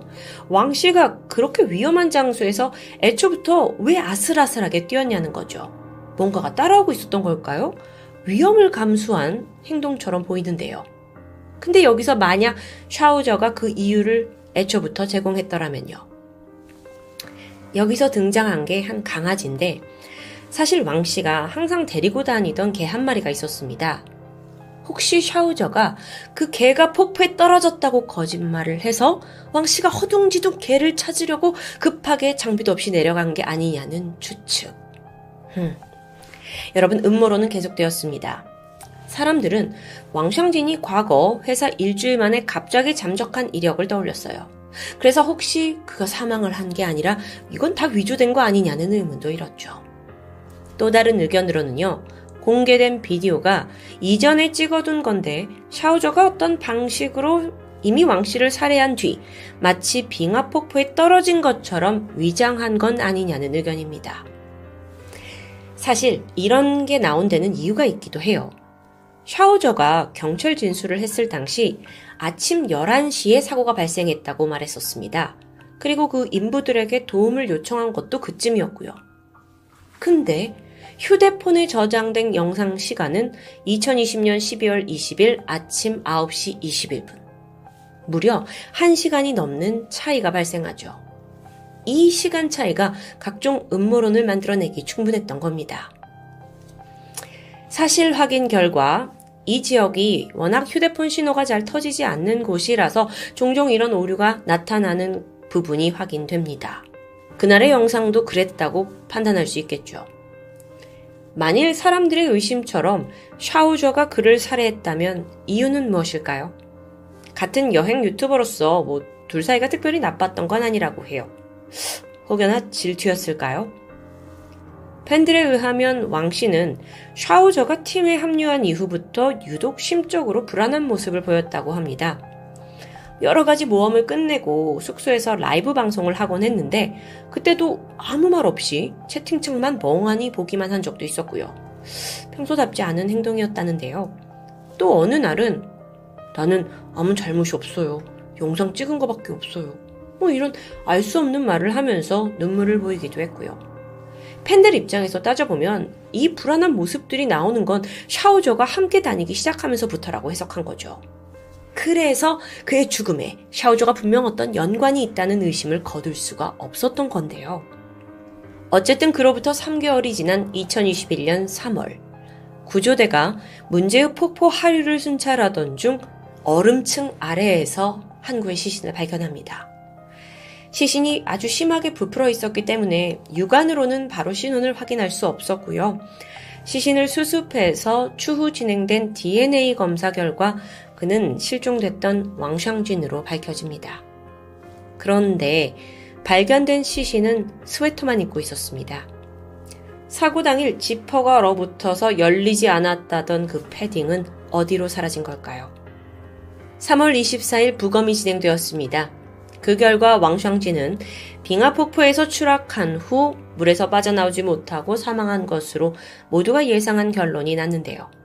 타살의 흔적은 발견되지 않았죠. 이런 경찰의 공식 입장에도 불구하고 사람들의 의구심은 계속됩니다. 또 각종 음모론이 터지고 있고요. 거기에 가장 핵심 이유라고 볼 수 있다는 건 이 영상 속의 왕샹진이 평소와는 너무도 다르게 막 빠르게 위험천만한 모습을 보였다는 겁니다. 전문 여행 유튜버, 여행 왕홍이잖아요. 근데 평소에는 이러지 않았는데 왜 그날만큼은 이렇게 허둥지둥 급하게 움직였냐는 부분이죠. 그래서 여기서 힘을 얻고 있는 가설이 있는데 혹시 두 사람이 해당 연사, 영상을 연출한 게 아니냐라는 의견입니다. 좀 더 극적으로 만들기 위해서요. 원래 시나리오대로라면 샤우저가 추락한 왕샹진을 구해주면서 뭔가 어, 조회수를 많이 얻을 수 있는 부분을 찾아내는 건데 어떤 이유로 샤우저가 구조에 실패했거나 혹은 의도적으로 구하지 않았다는 가설입니다. 와, 중국에서는요, 이렇게 막 음모론들이 지금 눈덩이처럼 불어나고 있는데, 이 와중에 유일한 목격자인 샤오저, 그는 현재 연락이 두절된 채 완전히 자취를 감추었습니다. 쏟아지는 화살이 무서워서 피하고 있는 걸까요? 아니면 진실이 드러날까 숨어 있는 걸까요? 왕샹진의 수많은 팬들은 그저 자연을 사랑했던 순수한 사람이 이제 빙하에 잠들었다며 그를 추모하고 있다고 합니다. 여전히 수많은 의문을 남긴 중국 여행 유튜버의 죽음. 지금까지 토요미스테리 디바제시카였습니다. 안녕하세요. 토요미스테리 디바제시카입니다. 2012년 4월 8일 야심한 새벽에 중국 난창시 공항국에 한 남성으로부터 신고 전화가 걸려옵니다. 자신의 조카를 봐주고 있는데 애엄마가 도통 연락이 되지 않는다면서 걱정스러운 신고였죠. 사라진 이는 32살의 여성 리추메이. 인근에서 옷가게를 운영하고 있었는데 평소 그녀의 생활 패턴은 매우 규칙적이었습니다. 저녁 때 가게 문 닫고 친척에게 맡겨둔 아이 픽업한 후에 집으로 귀가하는 일상을 반복한 거죠. 그런데 오늘 그녀는 아이를 데리러 오지도 않았고 심지어 자정이 넘도록 아무런 소식이 없는 불길한 상황인데요. 게다가 전화도 꺼져 있고요. 신고가 접수된 후 공안은 먼저 그리 씨가 운영하는 옷가게에 들렸습니다. 여기서 단번에 심상치 않다는 걸 감지해요. 우선 가게 문이 잠겨 있지 않았는데요. 강도를 의심할 수 있죠? 들어가 보니 카운터에 있던 돈통에 현금은 고스란히 남아 있습니다. 물건 또한 뭐 흐트러짐 없이 잘 정돈되어 있었고요. 여기엔 오로지 가게 주인 리 씨만 증발한 상태인데요. 여기서 잠시 리 추메이에 대해서 좀 알아보면 그녀는 10년 전에 이혼의 아픔을 겪은 후 딸과 함께 고향을 떠나 이곳 난창시로 왔습니다. 생활력이 매우 강한 여성이에요. 딸을 부양하면서 악착같이 돈을 벌었죠. 그래서 소위 자수성가했다는 평을 들었을 정도고요. 그녀가 옷가게를 하고 있는 이 건물도 사실 그녀의 것이어요. 워낙 뭐 야무지게 장사를 한 덕에 가게 매출도 안정적이고 뭐일 때문에 아이를 친척에 맡기긴 했지만 나름 평안한 삶을 살던 와중입니다. 행여라도 자발적으로 잠적은 말도 안 되는 이야기고요. 날이 밝았고 그녀의 행적을 추적하던 공항은 인근 CCTV 영상을 확보했습니다. 그곳에서 리 씨는 음, 평소답지 않은 특이한 행보를 보여줬죠. 실종 당일 오전 11시 30분, 가게를 나선 리추메이는 가게에서 150m 떨어진 근처 호텔에서 다시 포착됩니다. 로비에 앉아서 누군가를 기다리고 있어요. 그리고 잠시 후 정장을 입은 긴 머리 앳된 여성이 다가왔어요. 둘은 한참 동안 대화를 나눴고 젊은 여성이 리 씨에게 여러 서류를 보여주면서 뭔가를 설명하는 듯 했죠. 상당히 비즈니스적인 모습인데요. 그리고 잠시 후, 리 씨는 여성을 따라 자리에서 일어납니다. 그리고 이들이 향한 곳은 해당 호텔의 8607호 객실. 왜 굳이 방에 같이 간 걸까요? 시간은 하염없이 흘렀고 날이 어두워진 저녁 8시가 되었을 무렵 리 씨와 함께 들어갔던 그 젊은 여성은 처음 보는 의문의 남성과 함께 이 객실을 빠져나옵니다. 여기서 리 씨의 모습은 보이지 않았고요. 리 씨는 어쩌면 아직 8607호에 있을 가능성이 있죠. 그래서 공안이 바로 출동해서 호텔 측 협조했고 객실 문을 열게 되는데 아내는 아무도 없었습니다. 자초지정을 들어보니까 기록상 이 8607호 투숙객은 전날 저녁 8시에 퇴실을 했다는 답변만 돌아왔죠. 이건 말 그대로 밀실 실종 사건입니다. 즉각 객실에 대한 감식이 시작되었어요. 그 결과 벽면에서 미처 지우지 못한 혈흔이 발견됩니다. 또한 화장실 하수구에서 사람의 것으로 보이는 피부 조직 일부도 발견됐고요. 감식해보니 이건 전부 리 씨의 DNA와 일치합니다. 그렇다면 분명 이 호텔 방 안에서 끔찍한 일이 있었다는 예감이 들 수밖에 없죠. 근데 아직 부족합니다. 이후 공안은 CCTV에 찍힌 영상을 수없이 돌려보면서 새로운 단서를 찾는 데 열중합니다. 그러다 마침 처음엔 미처 발견하지 못한 수상한 정황들이 몇 가지 나와요. 먼저 리 씨가 젊은 여성을 따라서 그 8607호에 들어가는 장면이었어요. 근데 앞에 있던 그 여성이 뚝뚝뚝 가더니 객실 문을 두드린 후에 문을 열고 들어갑니다. 즉, 방에 이미 누군가가 있었다는 거죠. 그리고 15분 후 여성이 혼자 밖으로 나와요. 다시 15분 후에 다시 들어갑니다. 근데 그때 들어갈 때 여성의 손에는 검은색 봉지와 커다란 여행용 캐리어가 들려 있었습니다. 이후에도 그녀는 계속해서 객실을 들락날락거려요. 그때마다 추가적으로 뭐 검은색 가방, 배낭 같은 게 옮겨졌고요. 마지막으로 저녁 8시에 그 의문의 남성과 객실을 빠져나왔을 땐 한가득 짐을 챙겨둔 상태였습니다. 여러분, 이거 어느 정도 감이 오시죠? 두 남녀가 이 객실에서 리 씨를 살해한 뒤 시신을 훼손하고 유기한 정황입니다. 한편, 이 호텔방에 체크인한 당사자 신원을 찾아냈는데 이게 어딘가 좀 이상해요. 18살의 남성 리 샤우스, 편의장, 편의상 샤우스라고 부를 텐데, 조사를 해보니까 이 18살 남성은 키가 작고 왜소한 체형입니다. 근데 CCTV에 찍힌 그 남성은 꽤나 건장해 보였고요. 이건 아무래도 샤우스의 신분증을 도용한 듯해요. 본인이 아닌 거라고요. 이 다음으로 공안은 실종된 리 씨의 통화 기록 그리고 은행 거래 내역을 살펴봤습니다. 실종 당일인 4월 7일 오전 11시 30분 리 씨에게 수신자 미확인 번호로 전화가 왔어요. 이 통화를 한 후에 호텔로 갔던 게 확인된 거죠. 또한 같은 날 오후에 그녀의 통장에서 현금 2만 위안, 그러니까 하나로는 한 380만 원 정도가 빠져나간 것도 확인됩니다. 근데 하필 돈을 인출해간 그 ATM 기계의 CCTV가 고장나 있는 거예요. 그래서 누가 가져갔는지는 확인이 불가능했죠. 이게 제일 중요한 단서인데 없다는 게 정말 말이 안 되죠. 갈수록 수사는 난관에 봉착합니다. 방에 같이 있던 남녀가 누군지도 모르고 또 살해 정황은 의심이 가는데 확실한 증거가 전혀 없는 상황이니까요. 그래서 공안은 실종된 리 씨의 주변 사람들 중 원한 관계가 가진 사람이 없는지를 조사하기 시작했어요. 그 과정에서 한 사람이 떠오르는데 바로 리 씨의 남자친구 띵따칭이란 사람입니다. 띵 씨는 리 씨보다 15살 연상이고요. 이미 뭐 5, 6년째 함께 동거 중이었어요. 리 씨는 자기 친딸과 또 가족 친척들에게 띵 씨 남자친구를 소개할 정도로 가까운 사이였다는데 근데 좀 궁금하죠. 5, 6년간 재혼을 했는데 왜 결혼을 하지 않았을까?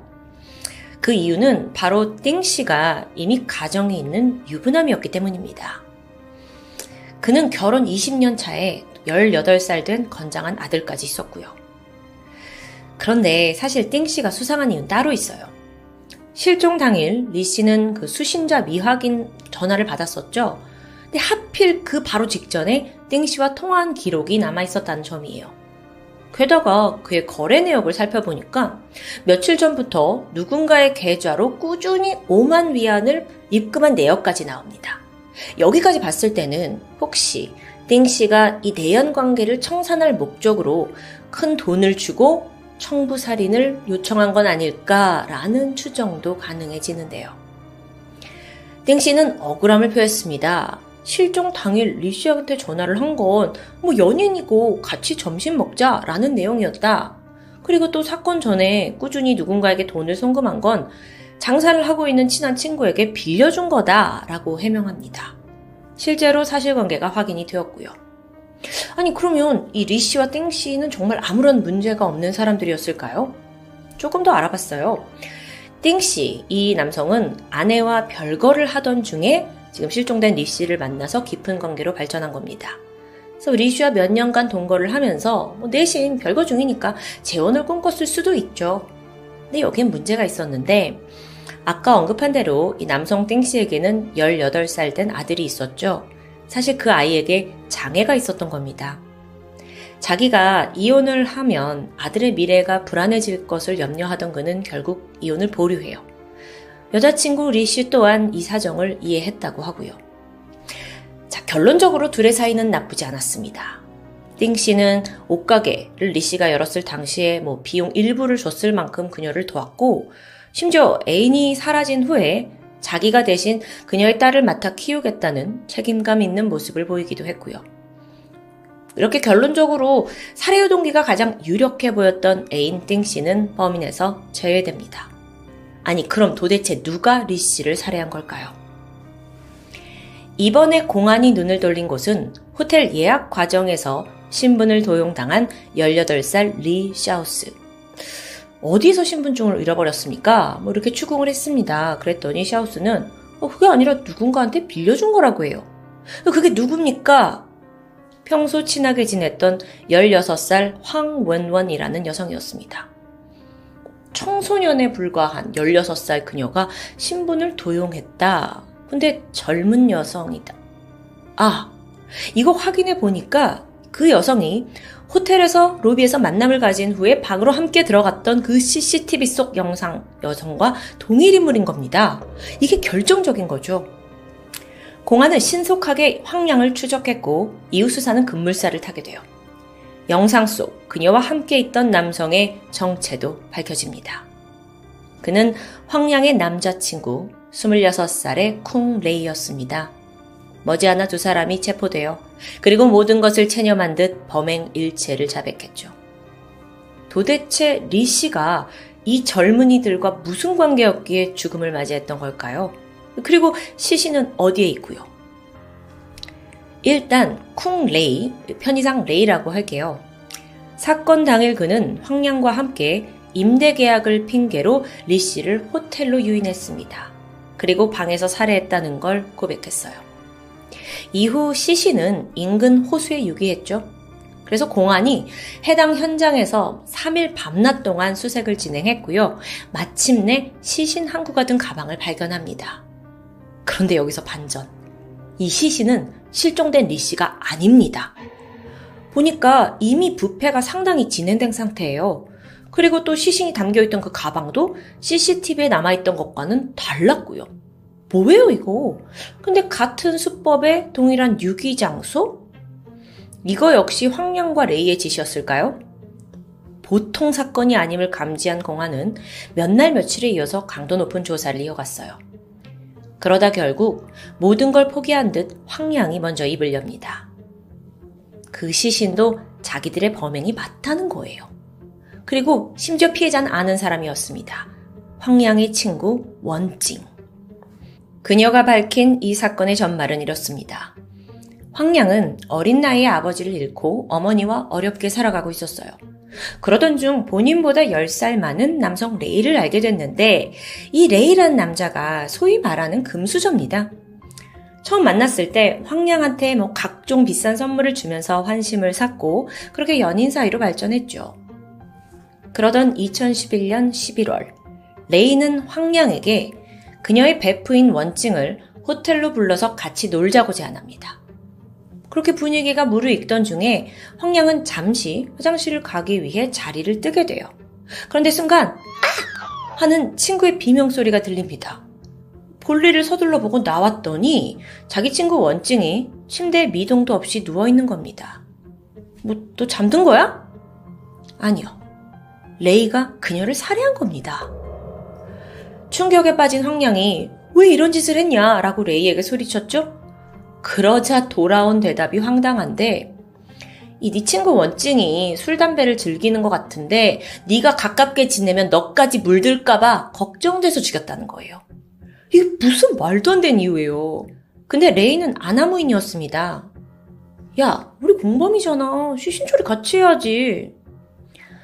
16살밖에 되지 않았던 황량은 자기도 잡혀갈지 모른다는 두려움이 들었고 결국 시신을 같이 유기하게 돼요. 호수예요. 이후 해당 사건에 대한 신고나 조사는 이뤄지지 않았습니다. 그 이유가 뭐였냐면 사실 원진이 집 나온 가출 소녀였거든요. 그래서 실종 자체를 눈치챈 사람이 없었던 거죠. 그렇게 이 사건은 넘어가게 돼요. 그렇게 첫 살인이 벌어진 지 몇 개월이 지난 2012년 초, 갑자기 레이는 황량이 아닌 이미 그 전에 7년 동안 교제해온 여자친구와 결혼식을 올립니다. 아니, 무슨 상황이냐고요? 그러니까 이 레이라는 애가 황량을 그냥 두 번째 여자친구로 사귀었던 거예요. 결혼할 사람은 따로 있었고요. 얘가 워낙 금수저라서 집에 뭐 현금을 쌓아놓고 살았대요. 굉장히 여유로운 삶이었죠. 동시에 황량과 외도까지 즐겼던 거고요. 완전 지 멋대로죠. 근데 오케이 여기까진 이해하겠어요. 도대체 왜 리 씨를 죽인 거냐고요. 그 이유는 정말 또 한 번 황당합니다. 레이. 이 사람은 재벌 부모 밑에서 호강하며 살았어요. 성인이 되어서도 집에 돈 많은데 일할 생각이 없죠. 하지만 부모의 생각은 달랐는데 고민을 하던 끝에 아들을 위해 난창 시내에 있는 작은 상가 가게를 임대합니다. 뭐 거기서 장사라도 해보라고 좀 도와준 거예요. 이때 해당 건물의 주인이 리 씨였던 거고요. 부모에게 등 떠밀려서 시작한 가게, 장사가 잘 될 리가 없죠.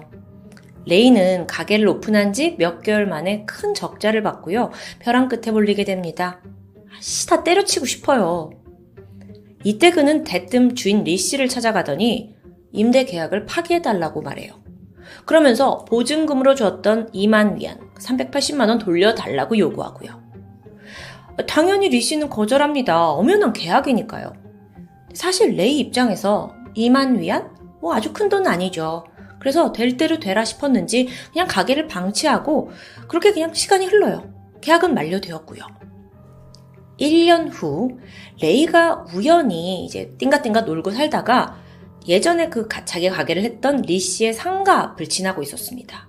근데 보니까 해당 가게를 다시 임대로 내놨다는 공지를 보게 돼요. 당연한 일이겠죠. 건물주 입장에서는.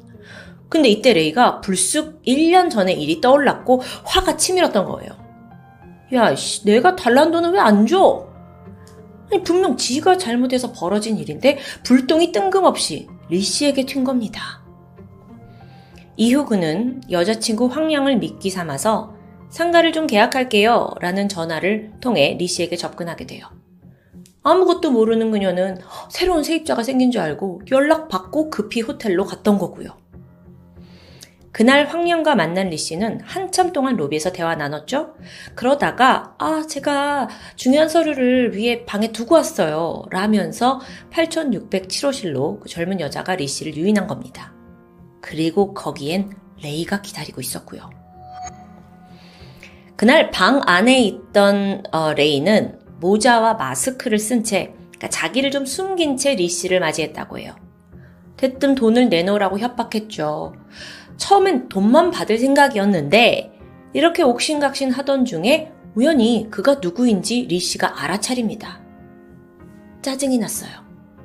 에이씨, 자기의 정체가 들통나니까 그냥 이 씨만 죽이면 된다고 판단한 거죠.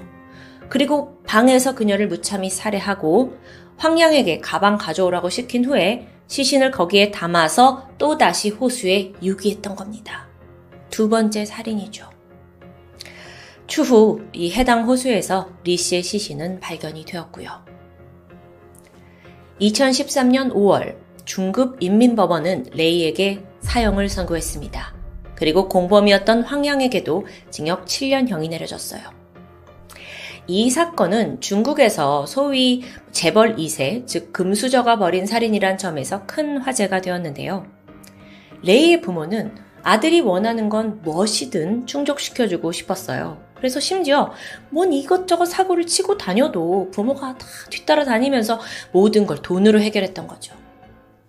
나중에 알려진 바에 따르면 이 금수저 2세 레이는 태어나서 단 한 번도 반성이라는 것을 해본 적이 없는 사람이라고 합니다.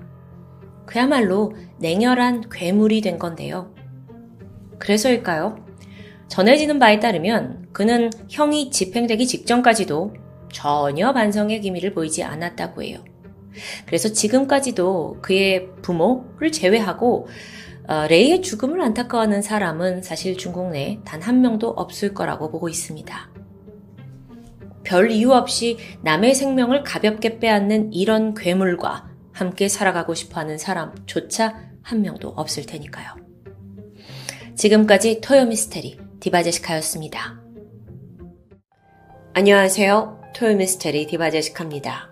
무더위가 기승을 부리던 2006년 9월 대만 동부에 위치한 인구 6천여 명의 작은 마을 화롄현 지안촌에 여기에 살고 있던 밍의 씨네 집 화장실에서 언제부턴가 고약한 냄새가 풍기기 시작합니다.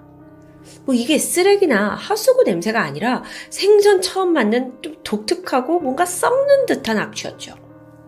집주인 밍희 씨는 이것 때문에 아주 골머리를 앓고 있었는데 아무리 청소를 해도 냄새가 사라지질 않는 겁니다. 고심하던 그는 결국 옆집을 찾아가 보기로 해요. 배수관이 연결되어 있어서 혹시 그 집에서 뭔가 문제가 있을 수도 있으니까요. 윙일 씨가 수차례 옆집 문을 두드렸지만 웬일인지 응답이 없는데요. 여행이라도 갔나? 그는 포기하고 돌아갔죠. 하지만 악취는 여전했습니다. 급기야 이 집에서 생활이 불가능할 정도예요. 9월 8일 금요일, 밍일 씨는 급기야 마을 이장에게 도움을 청합니다. 이 냄새가요, 더 이상 보통 문제가 아니라고 이미 감지를 했어요. 그래서 경찰까지 대동해서 옆집을 다시 찾아가게 되죠. 이 집은 또 고요한데요. 할 수 없이 경찰은 열쇠공을 불러서 강제로 문을 열었고, 마침내 굳게 닫혀 있던 대문이 열린 그 순간, 엄청난 습기가 밀려오면서 악취는 당연했고, 파리떼가 쏟아져 나오는 겁니다. 아, 이거 너무 심상치 않아요. 참고로 이 집은 3층짜리 건물인데 1층은 거실과 주방, 그리고 2, 3층은 침실로 이용되고 있었죠. 경찰과 주민들은 집 안을 수색하면서 조심스레 한층 한층 올라서게 되는데 그럴수록 앞쥐가 정말 코를 찔렀습니다. 그리고 마지막 3층에 올라섰을 때 눈앞에 펼쳐진 광경에 정말 모두가 말을 잃고 말아요. 이 집 화장실에서 무려 다섯 구의 시신이 얽히고 설킨 채 발견된 겁니다. 이게 웬만한 공포영화보다 더 섬뜩한 장면이었어요. 그런데 이걸 본 마을 이장이 즉각 시신이 누군지 알아보는데 바로 이 집에 살던 다섯 남매들이었죠. 하나씩 설명해 보면 18살이던 장남 유욱신, 17살이던 둘째 아들 유훈신, 12살이던 셋째 딸 유기진, 그리고 9살이던 넷째 딸 유기은, 게다가 8살 막내 아들 유복신까지. 하, 일가족의 모든 자녀가 지금 다 사망한 채 화장실에 이렇게 있는 거예요. 근데 무엇보다도 시신의 형태가 너무 기이하죠. 어, 정말 특이한 점이 있었습니다. 이들 머리에 모두 검정 비닐봉지가 씌워져 있었어요. 그래서 그걸 벗겨보니까 눈은 또 공업용 테이프로 가려져 있었고요. 게다가요, 상반신은 입부터 시작해서 몸 전체가 철사로 꽁꽁 묶여 있습니다. 너무 끔찍해요. 정말 이 턱뼈가 거의 부러질 정도로 이게 아주 강하게 온 몸을 철사로 묶은 흔적이에요. 세 명의 남자아이들은 손, 발 역시 결박이 되어 있었는데요. 어, 이런 상태로 화장실에 겹겹이 쌓여있었다고 생각하면 정말 상상만 해도 너무 끔찍하죠. 그럼 아이들은 왜 사망한 걸까요? 부검을 해봤더니 사인은 모두 질식사였습니다. 질식사요. 이거 보통 사건이 아니에요. 근데 여기서 드는 궁금증. 부모는 지금 어디 있는 거죠? 시신이 발견됐을 당시 이 집의 모든 창문과 문은 밖에서 안으로 잠겨져 있었습니다. 또 집안의 귀중품들 그대로예요. 누가 훔쳐간 게 아닙니다. 근데 부모님만의 모습은 보이지 않았죠. 이후 집안 곳곳에서 수상한 증거들이 속속 발견됐는데 화장실 문 앞과 3층으로 통하는 계단 바닥에서 담배꽁초 3개가 남아져 있었고요. 또 천원짜리 지폐와 메모지가 나와요. 이 지폐를 보니까 웬 메시지가 남겨져 있는데 집 주소도 있고요. 또 거기에 묶여 있다, 위험하다 라는 말이 적혀 있어요. 옆에 있던 메모지에는 경찰에 신고해라, SOS 이런 글씨가 휘갈겨져 있고요. 아니, 정확히 이 집에서 무슨 일이 벌어졌는지는 알 수 없지만요. 이런 모든 메모들이 혹시 사라진 부모가 남긴 구조 요청은 아닐까요? 근데 구조 요청을 남겼다면 이 부모들은 지금 어디 있는 거예요? 이 상황의 앞뒤가 한 개도 예측 불허해요. 한편 행방이 묘연해진 부모는 48살의 유지근과 35살의 임진미였습니다. 그 현장에서 담배꽁초가 나왔다고 했는데 그걸 조사해 보니까 가족의 것이 아니에요. 제3자의 DNA가 검출됐죠. 경찰은 일단 여기까지를 토대로 해서 면식범이었던 제3자가 이 집에 들어와서 아이들을 살해 후 부부를 납치한 게 아니냐, 이건 원한 범죄다라고 가능성을 제기했습니다. 그런데 여기서 이웃들은 좀 이상하다는 반응이었죠. 주민들이 이들 가족을 마지막으로 목격한 건 9월 5일 저녁입니다. 그러니까 여기가 워낙 작은 동네라서 수상한 제3자가 마을에 들어왔다면 금방 눈에 띌 수밖에 없어요. 또 이상한 게 이렇게 다섯 명이나 살해를 당했잖아요. 근데 이 상황에서 이 집에서 난 어떤 소리를 들은 사람이 한 명도 없다는 점이었죠. 살해당한 아이들 중 장남과 차남, 이 아이들은 키가 175, 70kg이 넘는 건장한 청년입니다. 이 두 사람을 한꺼번에 제압하고 부모를 납치하는데도 이웃들이 전혀 몰랐다? 이건 쉽게 납득이 가지 않는다는 거예요. 그래도 경찰은 혹시 부부에게 평소 원한을 품고 있던 사람은 없는지 조사했죠. 남편 유지근의 경우에는 지인이나 친구들과의 왕래가 적습니다. 그렇다 보니 뭐 딱히 인물이 떠오르지 않았고요. 보니까 아내 임진미 역시 평범한 가정주부예요. 그러던 중 경찰은 담배꽁초에서 발견된 DNA의 주인공을 찾아냅니다. 그는 바로 유지근의 친구 소 씨였어요. 근데 소 씨가 의심의 화살을 받자 펄쩍 뛰어요. 자기는 지난 9월 1일 이후에 유 씨의 집에 아예 가본 적이 없다는 거예요. 아, 근데 그때 담배를 집 안에서 폈는데 꽁초가 남은 것 같다 라고 설명했죠. 조사를 좀 더 해보니 사건 전으로 소 씨의 알리바이는 확인됩니다. 원한 관계가 딱히 없어서 범인일 확률은 낮아 보였죠. 한편 경찰은 부부의 신용카드 기록을 확인했어요. 그러다 아내 임진미가 지난 9월 3일 슈퍼마켓을 방문한 내역이 나오거든요. 그래서 마스, 마트 CCTV를 살펴봤죠. 그랬더니 그 임씨가 마치 여행을 가는 사람처럼 생필품을 대량으로 구매합니다. 끝이 아니에요. 이틀 후인 9월 5일 아내 임진미가 아이들이 다니던 학교 관계자와 통화를 한 사실이 드러납니다. 그녀가 직접 아, 저희 아이들이 당분간 학교를 못 갈 것 같아요. 라고 알렸대요. 많이 사들인 생필품, 게다가 결석 통보. 어, 이거 생각해보면 여행을 계획했을 때 이럴 수 있죠. 하지만 이후 부부의 생활 반응은 9월 6일 수요일이 마지막입니다. 핸드폰은 게다가 집에 다 있어요. 더 이상의 추적도 힘들고요. 이 사건 너무도 미스테리하죠. 이거 도대체 무슨 상황인지 전혀 파악이 안 돼요. 그러다가 부부의 금융 기록을 살펴보던 경찰이 특이한 점을 발견합니다. 이들이 한화로 약 14억 원에 달하는 거액의 대출을 가지고 있었다는 거예요. 그런데 지난 5월까지는 대출 이자를 꼬박꼬박 냈는데 6월부터 밀리기 시작합니다. 실제로 부부가 주변에 경제적으로 좀 어렵다는 걸 토로하기도 했었고요. 이번에는 집에서 나온 증거품들을 좀 살펴볼까요? 아이들의 눈을 가릴 때 썼던 테이프에서 아버지 유지근의 지문이 검출됐어요. 또 철사와 가위, 펜치, 여기엔 어머니 임진미가 이걸 직접 구입한 게 확인됐고요. 또 부부가 쓰던 컴퓨터를 조사해 봤더니 홍약담 사건이라는 걸 반복적으로 검색했다는 게 나옵니다. 여러분, 홍약담 사건이라는 건 이게 대만에서 일어난 사건인데 부모가 자녀 셋을 죽이고 화로에 태워버린 아주 끔찍한 희대의 사건이었는데 그걸 계속 검색해 봤다는 거예요.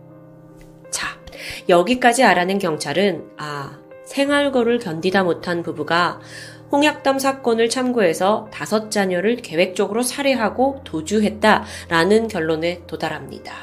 어, 뭐 충분히 가능해 보이죠. 근데 여전히 의문이 남아요.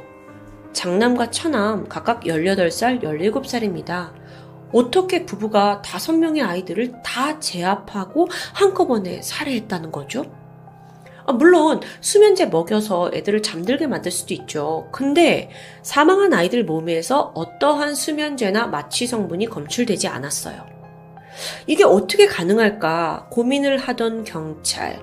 그러다 불현듯 이 집에 놓여 있는 한 화분에 주목하게 됩니다.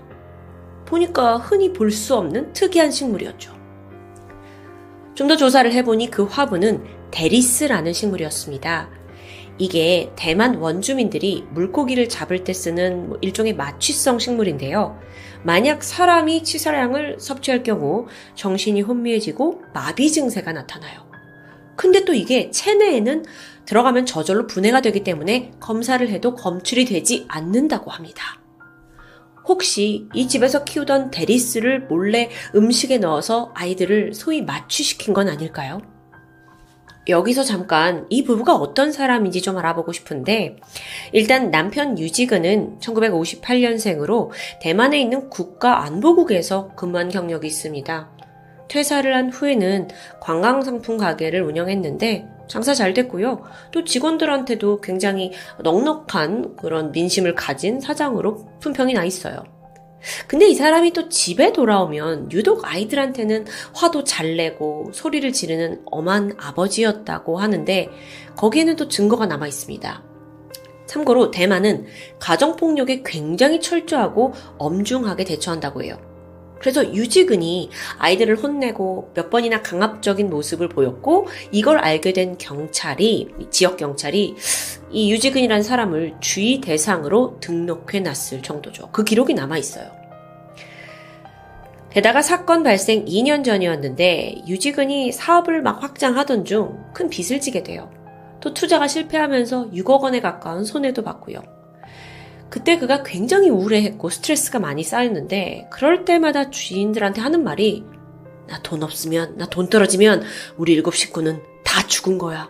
뭐 이런 아주 극단적인 말을 내뱉었다고 합니다. 그런데 여기서 사실 이 다섯 남매가 모두 부부의 아이는 아니었어요. 아내 임진미는 유지근이 어, 첫 번째, 두 번째 결혼을 한 이후에 세 번째로 만난 부인입니다. 즉, 다섯 자녀 중에 그 위에 세 명은 전 부인들과 사이에서 낳았고요. 나머지 둘만 임진미가 낳은 자식인 거예요. 근데 뭐 아내는 사실 다섯 아이를 모두 살뜰히 살폈다고 합니다. 어, 그녀와 만난 선생님들도 굉장히 좋은 학부모였다고 기억을 하고요. 그러니까 문제가 별로 없어 보여요. 근데 지금 부부가 어디에 있는 거냐고요. 이게 가장 미스테리죠. 11월 14일 수사당국은 부부에게 체포영장을 발부합니다. 하지만 마치 증발이라도 하듯 부부의 행적을 도저히 찾을 수가 없어요. 행여나 하고 인근 산까지 뒤졌지만 허탕이었고요. 간간히 들어오던 제보도 끊기고 그렇게 결국 사건 1년이 지나면서 전담팀이 해체되고 사건은 미제로 남아버려요.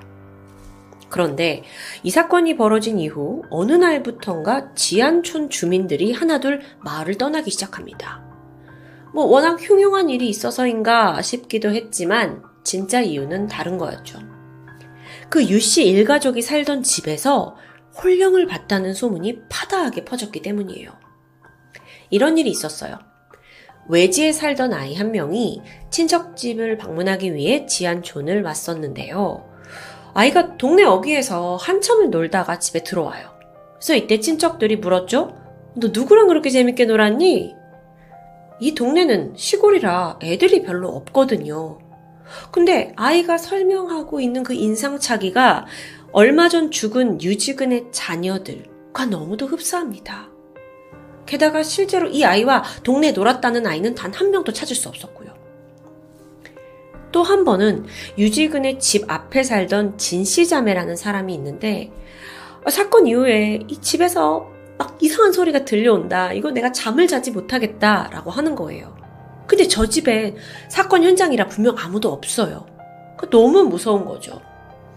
다른 이웃들 역시 유직은 집 근처에서 사람의 형상이 쑥 지나가는 걸 봤다. 이런 소문이 계속 이어집니다.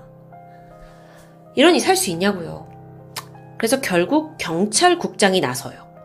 자기가 직접 유직은 집에서 일주일간 생활을 하면서 봐라, 아무 일도 없지 않냐 하고 주민들을 안심시키게 되는데, 아니, 근데 얼마 후에 이 경찰국장이 병에 걸려 몸져 누워버린 거죠.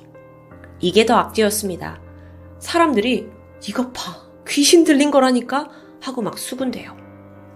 마지막 스토리가 좀 더 있는데, 그렇게 막 숱한 소문과 의문이 있고 나서 무려 9년이 지난, 지난 2015년 6월입니다. 사냥꾼 한 명이 지안촌 인근에 있는 자운산을 오르고 있었어요. 그러다 우연히 발을 헛디뎌서 등산로가 아닌 곳으로 굴러서 넘어지게 됩니다. 아, 이 사람이 정신을 차렸는데 눈에 뭔가가 포착됐죠? 보니까 동물뼈? 아닌가? 가까이 다가갔더니 백골 시신입니다. 경찰이 출동했어요. 이 백골 시신의 주변에 찢어진 트레이닝복과 신발, 안경, 또 이불과 살충제, 통조림까지 발견됩니다. 그 뭔가 약간 생활을 했던 흔적 같아요. 백골 시신. 조사 결과 9년 전 실종된 부부 유지근과 임진미라는 게 확인됩니다. 9년 만에 발견된 거예요. 근데 분석해보니까 사망한 지 적어도 5년이 지난 것으로 추정되었죠. 이 백골 시신 옆에는 농약병이 있었는데요. 이걸로 미뤄봤을 때 아이들 살해하고 인근 야산에서 몇 년간 도주하면서 생활을 하다가 결국 농약을 먹고 극단적인 선택을 한 것으로 보입니다. 시신이 발견된 곳도 집에서 불과 2km 정도 떨어진, 음, 나름 뭐 그렇게 멀지 않은 곳이었어요. 아, 근데 다섯 남매를 다 죽이고 이게 당신들이 원하던 삶이었나요? 2015년 9월 화렌 다섯 남매 살인 사건의 진범은 유지근과 임진미 부부로 확정됩니다. 결정적인 증거까지 있었어요. 부부가 남겨둔 유품을 조사해 봤는데 거기 디지털 카메라에 어, 사진을 복원했거든요. 근데 두 장의 사진이 굉장히 충격적이었죠. 그 사진을 보니까 끔찍하게도 장녀를 철사로 묶고 있는 남성의 모습이 찍혀 있어요. 아니, 게다가 아이들을 이렇게 만드는 모습을 왜 사진으로 남긴 걸까요? 저는 그게 더 궁금해요. 이걸, 이걸 사진으로 찍는다는 게, 이, 이게 너무 이상한데? 정말 이해가 안 돼요. 그럴 여유가 있나요? 어쨌든 이 사건은 가해자들이 사망하면서 별 수 없이 불기소 처리될 수밖에 없었죠. 여러분, 저는 정말 최근에 진행한 사건 중에 이 사건이 정말 미스테리하다고 생각이 들거든요. 게다가 어딘가 찜찜함이 남습니다. 정말 부모가 범인이었다면 왜 아이들을 그렇게 끔찍하고 복잡한 방법으로 죽였을까요? 어차피 가는 마당에 좀 더 편안한 모습으로 보내고 싶지는 않았던 걸까요? 아, 게다가 철사는 철사고 왜 아이들을 화장실에 그렇게 쌓아두냐고요. 여러분, 보통 자녀들을 살해하는 부모의 경우 그들 역시 같은 장소에서 목숨을 끊는 경우가 일반적이라고 합니다. 부부는 도주를 택했죠. 왜요? 아이들이 없는 삶에서 자기들만 사는 게 무슨 의미예요? 그나마 사건을 분석해본 전문가들은 어쩌면 가장이었던 유지근이 그동안 가족들을 자기의 소유물로 여겨서 이런 일이 나온 게 아니냐라고 분석합니다. 나를 갉아먹는 뭐 소유물이라고 생각해서 없앤 걸까요? 일반적인 관념은 아니죠. 게다가 사건이 벌어질 당시에 19살이던 첫째 아들은 9월에 대학 입학을 앞두고 있었어요. 어쩌면 장남이 이런 집을 떠나게 될 거잖아요. 그러면서 내가 꿈꿔왔던 그 완벽한 일곱 명의 가정이 무너질 수도 있다라는 생각, 등록금에 대한 압박, 돈 빚도 있으니까. 그래서 자신의 죄책감을 가리기 위해 아이들 테이프 눈으로 가리고 그렇게 살해한 게 아니냐. 사실 제가 설명을 드리긴 있지, 드리곤 있지만 저는 이게 약간 끼워 맞추기식 같습니다. 글쎄요. 토요 미스테리에서 일가족을 살해한 사건은 종종 등장합니다. 하지만 오늘의 경우엔 아무리 이해하려고 해도 저는 좀 어려웠습니다. 특히나 부부가 이걸 합심했다는 것도 이상하고 자기들의 삶을 연명했다는 것도 소름 끼치고요.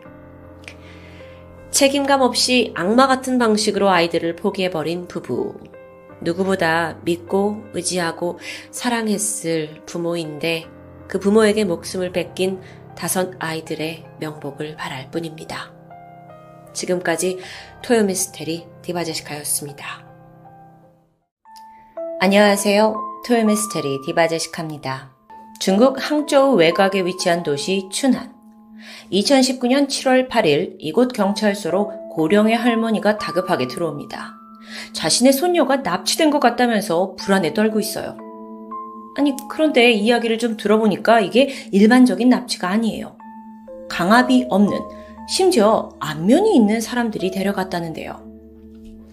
일단 이 할머니는요, 할아버지와 함께 춘안의 한 호텔 근처에서 과일 노점상을 하고 있었습니다. 동시에 9살 된 귀여운 손녀 장쯔신을 이 조부모가 도맡아 키우고 있었죠. 종종 노점상에 아이를 데리고 오기도 했었는데요. 5년 전 장쯔신의 부모는 별거를 했고 이후 엄마는 연락이 완전 끊긴 채 아버지 장주는 집을 떠나 다른 곳에서 직업을 찾았습니다. 멀리 있으니까 별 수 없이 아이는 할머니, 할아버지 손에서 키워졌던 거예요. 이 9살 장치 씨는 아주 밝고 활달한 성격으로 성장했습니다. 특히나 사람을 참 좋아했다고 해요. 그래서 낯을 가리지 않아서 누구와도 금세 어울렸고요. 그러다 딱 보름 전입니다. 할머니가 운영하던 노점상에 새로운 단골 고객이 생겼어요. 이들은 바로 옆 호텔에 투숙하고 있던 중년 커플인데 뭐 거의 매일 같이 노점에 들려서 과일을 사니까 점점 안면을 트게 된 거죠. 특히 이들은 조부모 곁에서 혼자 놀고 있던 장치신을 아주 예뻐해 줬는데요. 이 커플에 대해서 좀 얘기해 보자면 당시 춘안에 온 지는 보름 정도 된 상태인데 원래 항공 스케줄대로라면 7월 6일자 비행기로 다른 지역에 갈 생각이었습니다. 그런데 무슨 일인지 돌연 춘안에 더 머물겠다 하고 스케줄을 변경하게 돼요. 그러면서 커플이 호텔을 나와 좀 더 장기간 투숙할 만한 장소를 찾고 있던 중 노점상을 하던 이 할머니 할아버지에게 혹시 방이 좀 남는 게 없냐, 방을 좀 빌릴 수 있냐라고 묻게 되죠. 또 마침 이 집에 빈 방이 있었던 겁니다. 노부부 입장에선 돈도 벌 수 있는 좋은 기회고요. 그래서 6월 29일부터 이 낯선 커플, 노부부, 그리고 손녀 장쯔신까지 모두 한 집에 머물기 시작했죠. 그리고 다시 이틀 정도가 흘렀습니다. 이들은 노부부에게 뜻밖의 제안을 하게 돼요. 이 9살짜리 장쓰신을 자기들이 데리고 대도시 상하이 여행을 다녀오겠다는 이야기입니다. 그래서 왜 그러냐, 왜 데려가려 하냐 이유를 들어보니까 거기서 아주 중요한 결혼식이 있는데 너무 귀여운 이 아이가 화동을 맡아주면 너무 좋을 것 같다라는 설명이었죠. 아니 아무리 그래도 이 춘안이라는 곳에서 샹하이까지는 180km가 떨어진 좀 먼 곳이에요. 낯선 곳이고요. 근데 9살짜리 손녀를 낯선 부부 손에 보낸다는 건 좀 찝찝하잖아요. 아이의 아버지 또한 전화로 이걸 듣고는 크게 반대했습니다. 그래도 정 가야겠다면 할아버지와 동행을 해야 된다라는 단호한 입장이었죠. 한편 부부의 의지도 대단합니다. 아니, 할머니 생각해보세요. 이 작은 마을에만 살던 애가 대도시, 상하이를 구경하는 일생 일대의 기회라고요. 잊지 못할 추억이에요. 막 이렇게 갖가지 말로 노부부를 구슬리는 거예요. 그러면서 정 우리를 믿지 못하겠다면 신분증을 맡기고 떠나겠다라고 제안합니다. 또 여행 내내 아이의 사진과 영상을 매일매일 찍어 보내기로 약속하고요. 정말 끈질긴 설득이었죠. 이쯤 되니까 노부부도 마음이 흔들립니다. 아니, 설마 뭐 신분증까지 주고 갔는데 별일 있겠냐 싶은 거예요? 또 세상이 워낙 발전했으니까 혹시 무슨 일이 있더라도 CCTV로 금세 아이를 찾을 수 있을 거라는 생각도 들었습니다. 그렇게 7월 4일 드디어 장스 씨는 이 부부와 함께 여행길에 오르게 돼요. 걱정했던 게 무색할 만큼 이들은 실시간으로 아이의 사진을 보내줬고요. 또 여러 차례 전화까지 하면서 노부부를 안심시켰죠.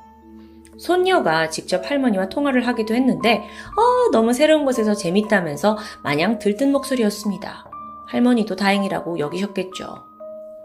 하지만 시간이 흘러 아이가 집에 돌아오기로 한 7월 6일, 장스 씨는 돌아오지 않았습니다.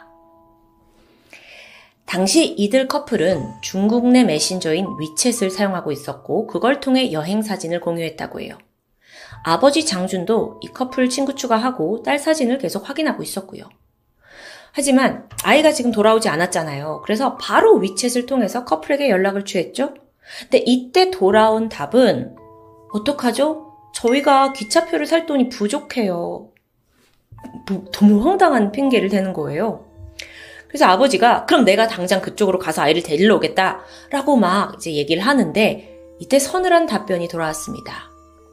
만약 당신이 여기에 오면 우리는 빨리 돌아가지 않을 거예요. 그런데 당신이 안 오면 오늘 밤까지 돌아갈게요. 와, 이게 졸지에 아이를 인질로 잡히게 된 상황이에요.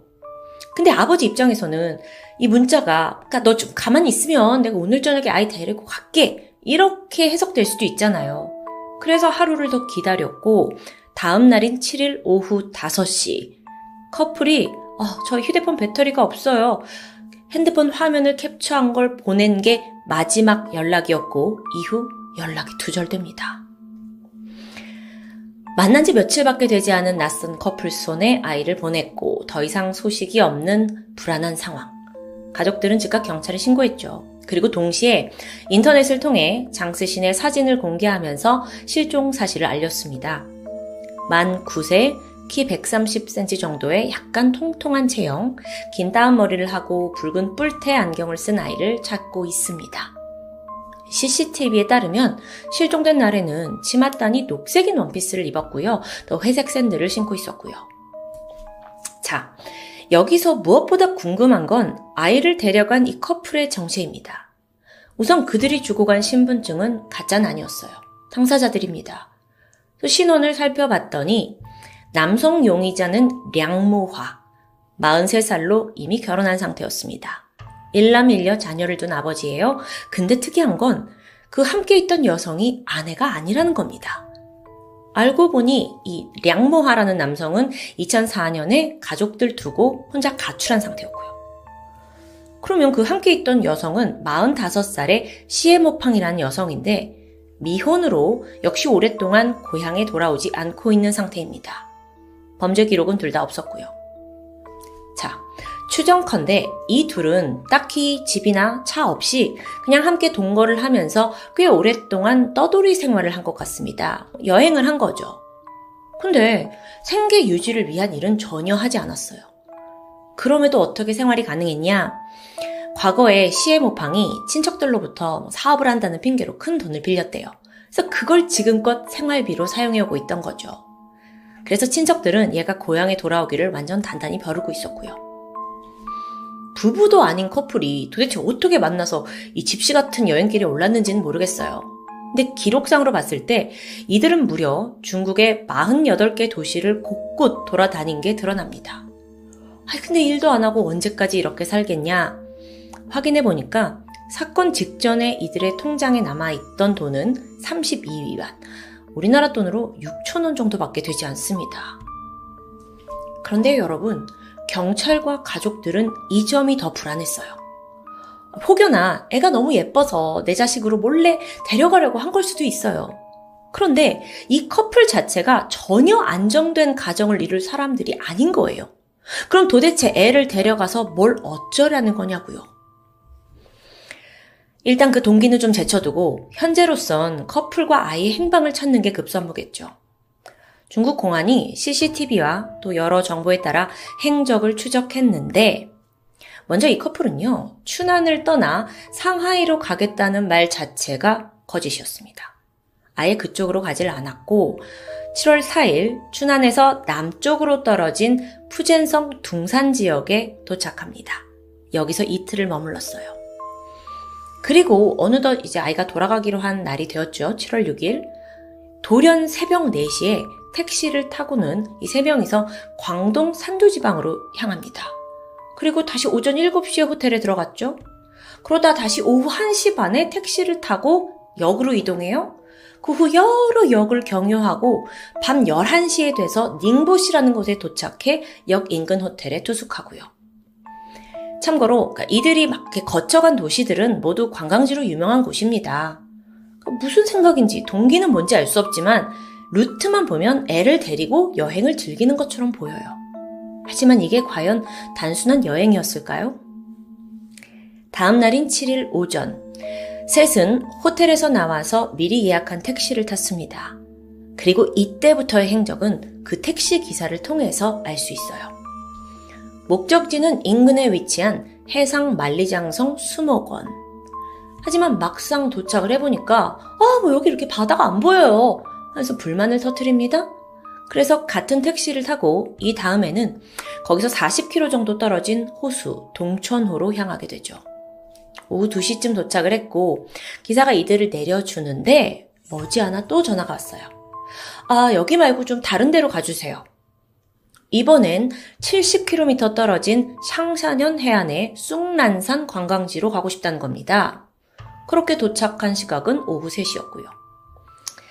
그나마 이들의 행적을 이렇게 기사님이 자세히 알고 계셔서 다행이죠.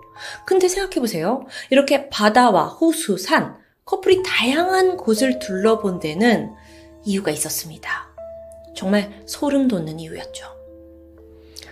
어쨌든 세 사람이 차에서 내려서 남쪽 모래사장까지 한 1km 정도 걷게 돼요. 그리고 오후 4시 30분 이 해안에서 동쪽 해변까지 가는 배를 또 타게 됩니다. 이때 선원이 그날의 마지막 손님이었던 이 세 명을 분명히 기억하고 있었어요. 천진난만한 여자아이와 부모와 함께 아이스크림 먹고 있었다는데요. 이때의 장스 씨는 앞으로 벌어질 일에 대해 아무것도 몰랐던 거죠. 저녁 7시. 드디어 CCTV에 커플과 함께 장스신이 쑥난산 관광지구에 들어가는 모습이 포착되었습니다. 다행히 그 관광지구 안에서도 셋을 목격한 사람이 있어요. 가방을 든 성인 남자가 어린아이를 업고 있었다는데요. 즐거워하는 모습으로 봐서 학대의 정황은 없었던 것으로 보였죠. 하지만 그로부터 3시간이 지난 밤 10시, 관광지 입구 쪽 CCTV에 다시 모습이 포착됩니다. 그런데 이번에는 커플뿐이었어요. 9살 된 장스신의 모습은 보이지 않는 겁니다. 애가 없어요. 이후 두 사람은 택시를 타고 그 같은 날 방문했던 동천호로 이동했는데 또 여기서부터 행적이 묘연했죠.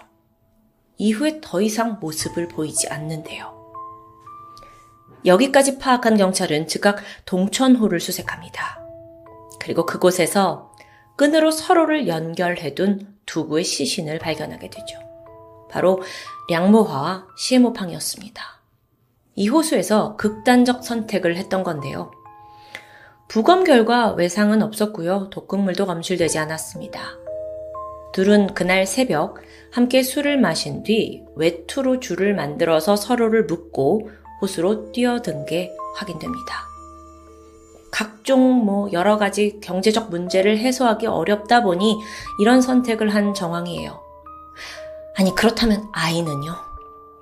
아이는 분명 저녁 7시까지는 무사했어요. 스스로 걸어서 관광지구 들어갔죠? 하지만 그 이후에 무슨 일이 벌어졌는지, 지금 어디 있는지는 행방이 묘연합니다. 그러다가 3일 후에 극적으로 아이의 시민카드, 그러니까 중국 신분증 같은 게 샹사년 해반의 한 정자에서 발견됩니다.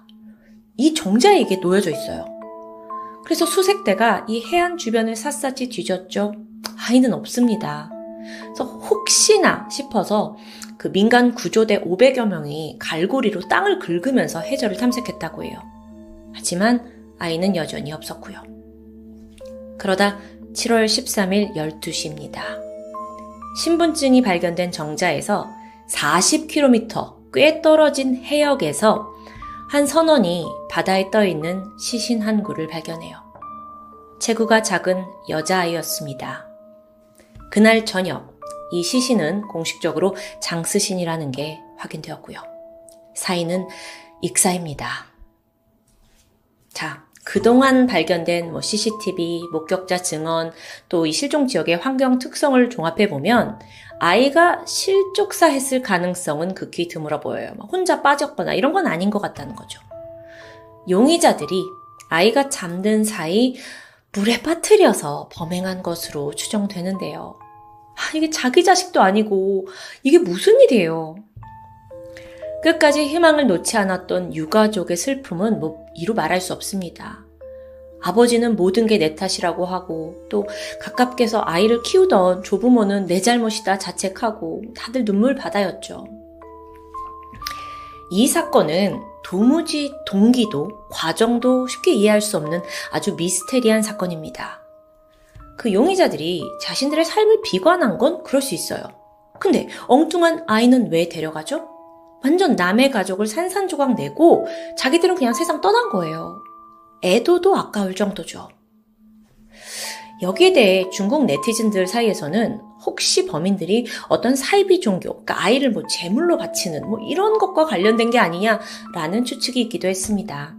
수사 결과 두 사람과 사이비 종교와의 연관성은 확인되지 않았고요. 아, 정말 어, 너무 비극으로 끝났죠. 그러면서도 미스테리 그 자체로 남아버린 9살 여하 납치 사망 사건. 너무 그저 순수하게 대도시 구경을 하고 집에 잘 돌아올 거라고 믿었던 조부모를 탓해야 하는 걸까요? 아니면 아이를 좀 더 세밀하게 직접 돌보지 못한 부모를 탓해야 하는 걸까요? 아니죠. 더 정확히 이 사건의 범인은 이기심으로 가득한 그 문제의 커플입니다. 다시 한번 이들에겐 애도조차 아깝다는 생각이 드네요. 지금까지 토요미스테리 디바제식합니다. 안녕하세요. 토요미스테리 디바제식합니다. 2001년 3월 16일 중국 허베이성 스좌장시 장안구에 위치한 아파트 단지. 모두가 단잠에 빠져 있을 새벽 4시 16분경 별안간 커다란 폭발음과 함께 건물에서 무서운 불길이 치솟았습니다. 놀란 주민들은 일단 집 밖으로 뛰쳐나왔죠. 그런데 이미 눈앞에 펼쳐진 광경은 지옥과 다름없었어요. 거대한 건물이 무너지면서 사람들은 그 잔해에 깔렸고요. 또 다른 사람들은 폭발로 인한 그 뜨거운 화염에 휩싸여서 비명을 지르고 있었습니다. 이날 폭발은 총 5개의 건물에서 40분 동안 연쇄적으로 계속되었고요.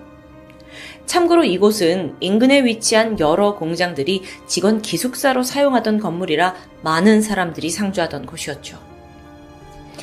최초의 폭발은 방적공장 기숙사 15호동에서 시작되었습니다. 그리고 연이어 16동에서도 폭발이 이어졌고 건물이 완전히 무너져 내렸어요. 하지만 이게 끝이 아니었죠. 새벽 4시 30분경 스자장 건설사 기숙사에서 세 번째 폭발이 일어나더니 건물을 파괴해버렸습니다. 그리고 15분이 지난 4시 45분경에는 철물회사 기숙사가 폭발로 폭삭 붕괴됐고요. 여기서 10명이 더 사망하고 6명이 중상을 입었습니다. 그리고 마지막 다섯 번째로 건물에 폭발이 일어나긴 했지만 천만 다행으로 사망자가 발생하진 않았습니다. 그 대신 근처에 커다란 싱크홀이 생겨났죠. 하룻밤 사이에 벌어진 전대미문의 폭발 사건. 스저장시 시민들은 다음날 뉴스를 보고 정말 말을 잇지 못했는데요. 이 사건으로 사망자 수만 총 108명. 그 외에 38명은 간신히 목숨을 건지긴 했지만 큰 분상을 당했습니다. 이곳은 다른 아파트보다도 밀도가 높은 편이었고요. 그로 인해 이렇게 많은 사상자를 낳게 된 거죠. 다음날 중국 정부는 사건 경위를 조사하기 위해 전담반을 구성합니다. 처음에는 가스 파이프라인 누출로 인한 가스 폭발 사고로 여겨졌어요. 근데 이상한 점이 있습니다. 마지막에 폭발한 그 건물에서 아예 가스관이 없었다는 점이 발견된 거예요. 물론 나머지 4개의 건물에서는 가스관이 존재했지만 이마저도 누출로 인한 피해 여부를 정확히 밝혀내긴 어려웠고요. 이게 만약 가스관에 의한 폭발이 아니다 그러면 어떻게 이렇게 연쇄적으로 강력한 폭발이 일어날 수 있었던 걸까요? 사실상 불가능해 보여요. 그러던 중 목격자가 등장합니다. 그는 두 번째로 폭발이 일어난 16관 기숙사의 청소부였어요. 폭발이 일어나기 약 30분 전인 새벽 4시쯤이었는데 그는 기숙사 근처에서 웬 낯선 남자 한 명을 목격했죠? 그 남자가 3륜 자동차에 뭔가를 잔뜩 싣고 가고 있었습니다. 그리고 자리를 뜬 지 얼마 지나지 않아 펑 소리와 함께 건물이 무너져 내리기 시작했다는데요. 이 증언으로 인해 누군가 고의적으로 벌인 폭탄 테러 가능성이 실리게 됩니다. 전문가들은 먼저 현장에서 잔해를 다 수거해서 분석에 들어갔어요. 그 결과 이 다섯 개의 건물에서 모두 똑같은 유형과 방식의 동일한 폭발이 벌어졌다는 사실을 확인합니다. 자, 이건 누군가 같은 종류의 폭탄을 설치해서 다섯 개의 건물을 의도적으로 파괴했다는 결론을 닫게 되죠.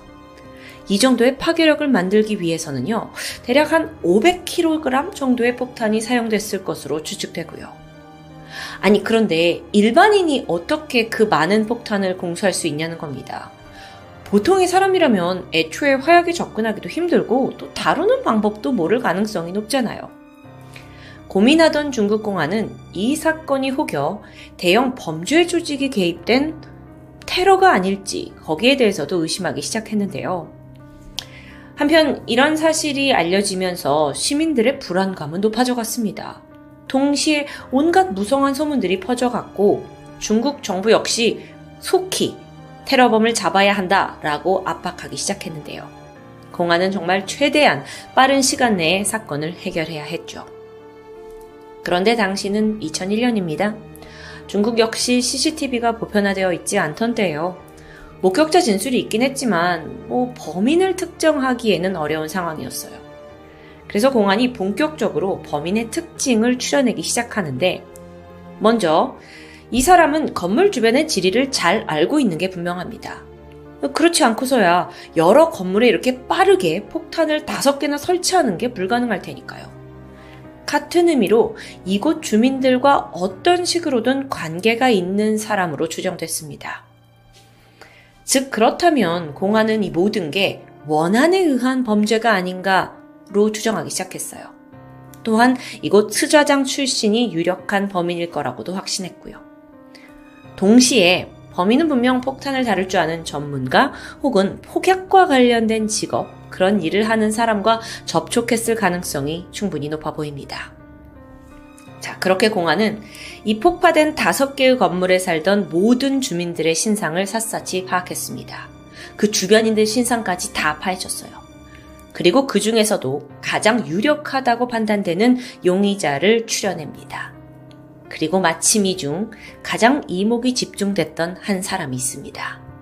그는 바로 진루차오. 진루차오는요, 사실 가장 많은 사상자를 만든 16호동 건물의 201호에 살고 있던 거주자입니다. 그런데 특이한 점이 있었죠. 1차 폭발이 일어났던 15호동에 그의 아버지와 새어머니가 살고 있어요. 그리고 그 뒤를 이어 폭파된 건물에는 그의 전 장인 장모가 살고 있고요. 게다가 그 다음으로 폭파된 그 철물 회사 기숙사 건물에는 그의 전처였던 여성과 또 친아들까지 살고 있습니다. 아니, 나와 관련된 온 가족이 사는 건물 단지에 그가 폭발물을 설치했다는 건데요. 도대체 무슨 근거로 용의자로 지목된 걸까요? 우선 마지막 폭발이 일어난 12번지 건물이 있습니다. 다섯 번째 건물이요. 여기는 원래 진누차오가 부모에게 물려받은 곳이라고 해요. 그런데 부동산을 매각하는 과정에서 극심한 손해를 봤다는 사실이 드러납니다. 아, 그럼 거기에 억하심정을 품고 뭐 이런 일을 벌였다? 게다가 그는 전과까지 있었어요. 1988년 강간죄로 징역 10년형을 선고받았고요. 뭐 출소한 이후에는 특정한 직업 없이 거의 한량과도 같은 생활을 했다고 해요. 이 진로차오라는 사람에 대해서 잘 아는 이웃들에게 물어보니 그가 평소 다이너마이트와 관련된 책들을 읽는 모습이 목격되곤 했다고 합니다. 게다가 폭력성이 굉장히 짙은 사람이에요. 그래서 툭 하면 이웃들에게 거친 모습을 보였고요. 특히 그가 자주 하던 말이 다 내가 폭파시켜서 죽여버릴 거야. 오라 이쯤 되니까 아무리 가족이 산다고 한듯 진루차오에 대한 의심이 짙어질 수밖에 없었던 거죠. 사건 발생 4일 만에 중국 공안은 테러의 유력한 용의자로 진루차오를 지목했습니다. 하지만 이미 그는 사라진 상태였어요. 그래서 공안이 A급 수배 명령을 내렸고 동시에 현상금 5만 위안을 걸게 됩니다. 5만 위안, 이 금액은 현재 단위로는 한 천만 원 정도인데 그 당시에 중국 대학 교수 연봉과도 맞먹는 금액이었다고 해요. 이후 빠르게 진누차오의 얼굴은 중국 전역의 뉴스와 신문 매스컴을 통해서 도배되기 시작했습니다. 이렇게 되면 일, 중국의 전 국민이 그의 얼굴을 인지하게 되잖아요. 그래서 금방 잡을 수 있을 거라고 도주를 오래 할 수 없을 거라고 생각했죠. 하지만 예상보다 쉽게 잡히지 않는 겁니다. 그래서 수백 일일 만에 진누차오의 현상금이 10만 위안까지 두 배로 오르게 돼요. 그러던 중이었습니다. 한 트럭 기사가 공안에 신고 전화를 걸어왔습니다.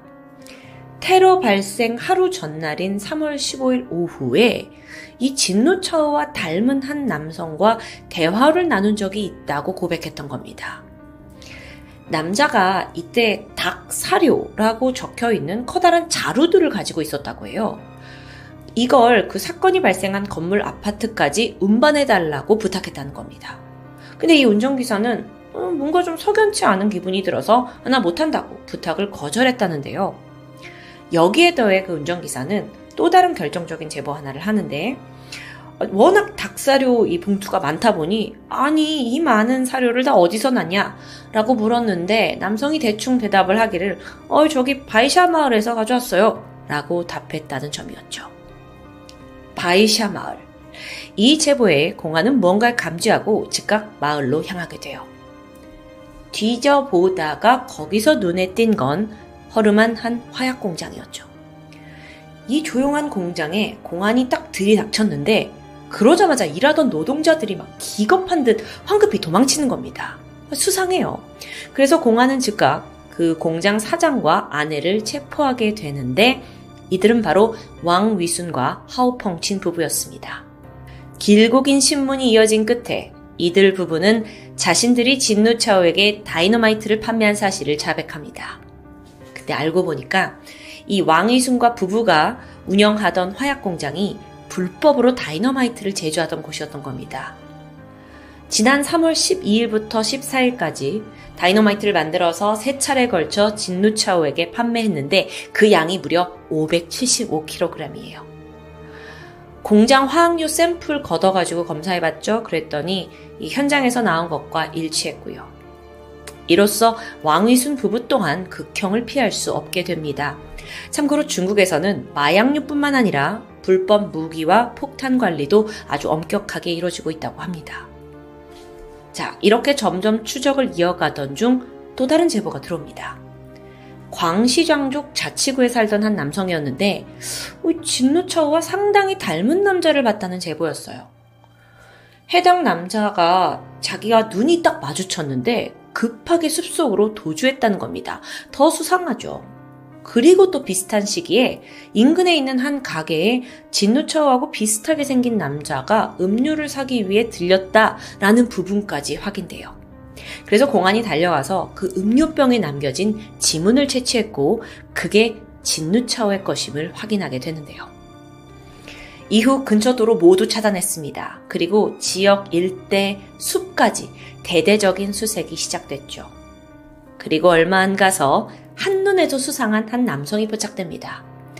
아주 깨재재하고 더러워진 흰색 셔츠를 입고 있었고 공안을 피해 필사적으로 도망치고 있었어요. 다행히 그 도주는 오래가지 못했죠. 그가 검거되는데 바로 온 국민이 그토록 찾던 스자장 폭탄 테러범 진루차오였습니다. 유례 없는 끔찍한 대형 참사의 범인. 중국 사람들은 진루차오가 분명 어떤 큰 범죄 조직의 수장이거나 혹은 폭탄 전문가일 거라고 예상했습니다. 하지만 막상 잡고 보니 폭발물? 화약? 이런 거에 대한 지식이 완전 전무한, 그냥 평범한 일반인이었어요.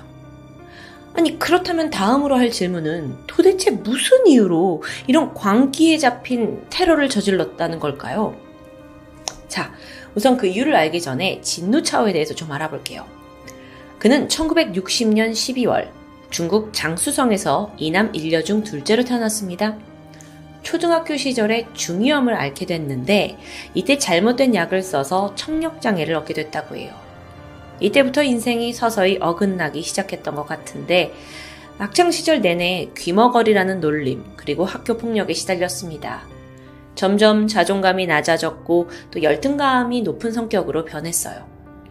그는 밖에서 이렇게 토해내지 못하는 울분과 분노를 집에 와서 가족들에게 폭력으로 풀어내는 경향이 생기기 시작했는데요. 그러다 보니 점점 가족들과도 멀어지고 말았죠. 중학교를 졸업한 이후 그는 16살 때부터 방적 공장의 노동자로 일하기 시작합니다. 하지만 그곳에서도 청각장애라는 이유로 부당한 취급에 따돌림을 당하기 일쑤였죠. 그러다 1984년 친누나의 소개로 샤오위라는 여성을 만나 결혼에 성공합니다. 이후에 아내와 화장품 가게를 운영하면서 좀 안정적인 생활을 사는 듯 했어요. 하지만 이게 또 얼마 가지 못했죠. 진누차오는 결혼 생활 내내 상습적으로 바람을 피웠던 겁니다. 그리고 아내를 폭행하기도 했고요. 아들이 태어났지만 여전히 정신을 차리지 못해요. 그러다 1988년 이번엔 강간 혐의로 감옥까지 들어가면서 아내에게 이혼을 당했습니다. 그러다가 몇 년 후인 1994년에 어머니가 갑작스러운 교통사고로 사망하는 일이 발생해요. 아니, 근데 여기서 이유 없이 이 불똥이 엄한 대로 뛰게 되죠. 비뚤어진 분노를 품고 있던 진루차오가 어머니가 사망한 게 전처 샤오이 때문이라고 믿기 시작했던 겁니다. 이게 완전히 말도 안 되는 전개예요. 어머니는 교통사고로 돌아가셨는데요. 감옥에서 출소한 이후 그는 복수를 다졌습니다. 여기에 또 집에 가보니 아버지마저 새로운 여자와 재혼을 했다는 걸 알고는 이 분노가 더욱 크게 치닫게 되죠. 그러던 2000년 여름, 진누차오는 새로운 여성 웨이즈와를 만나 연인 사이로 발전합니다. 와, 이 와중에 또 연애를 해요. 근데 천처에게도 그랬듯 웨이즈와에게도 폭력을 휘둘렀어요. 결국 무서워하던 그녀가 고향으로 도망쳤죠? 그랬더니 직접 고향 집을 찾아가서 그야말로 깽판을 치기 시작해요.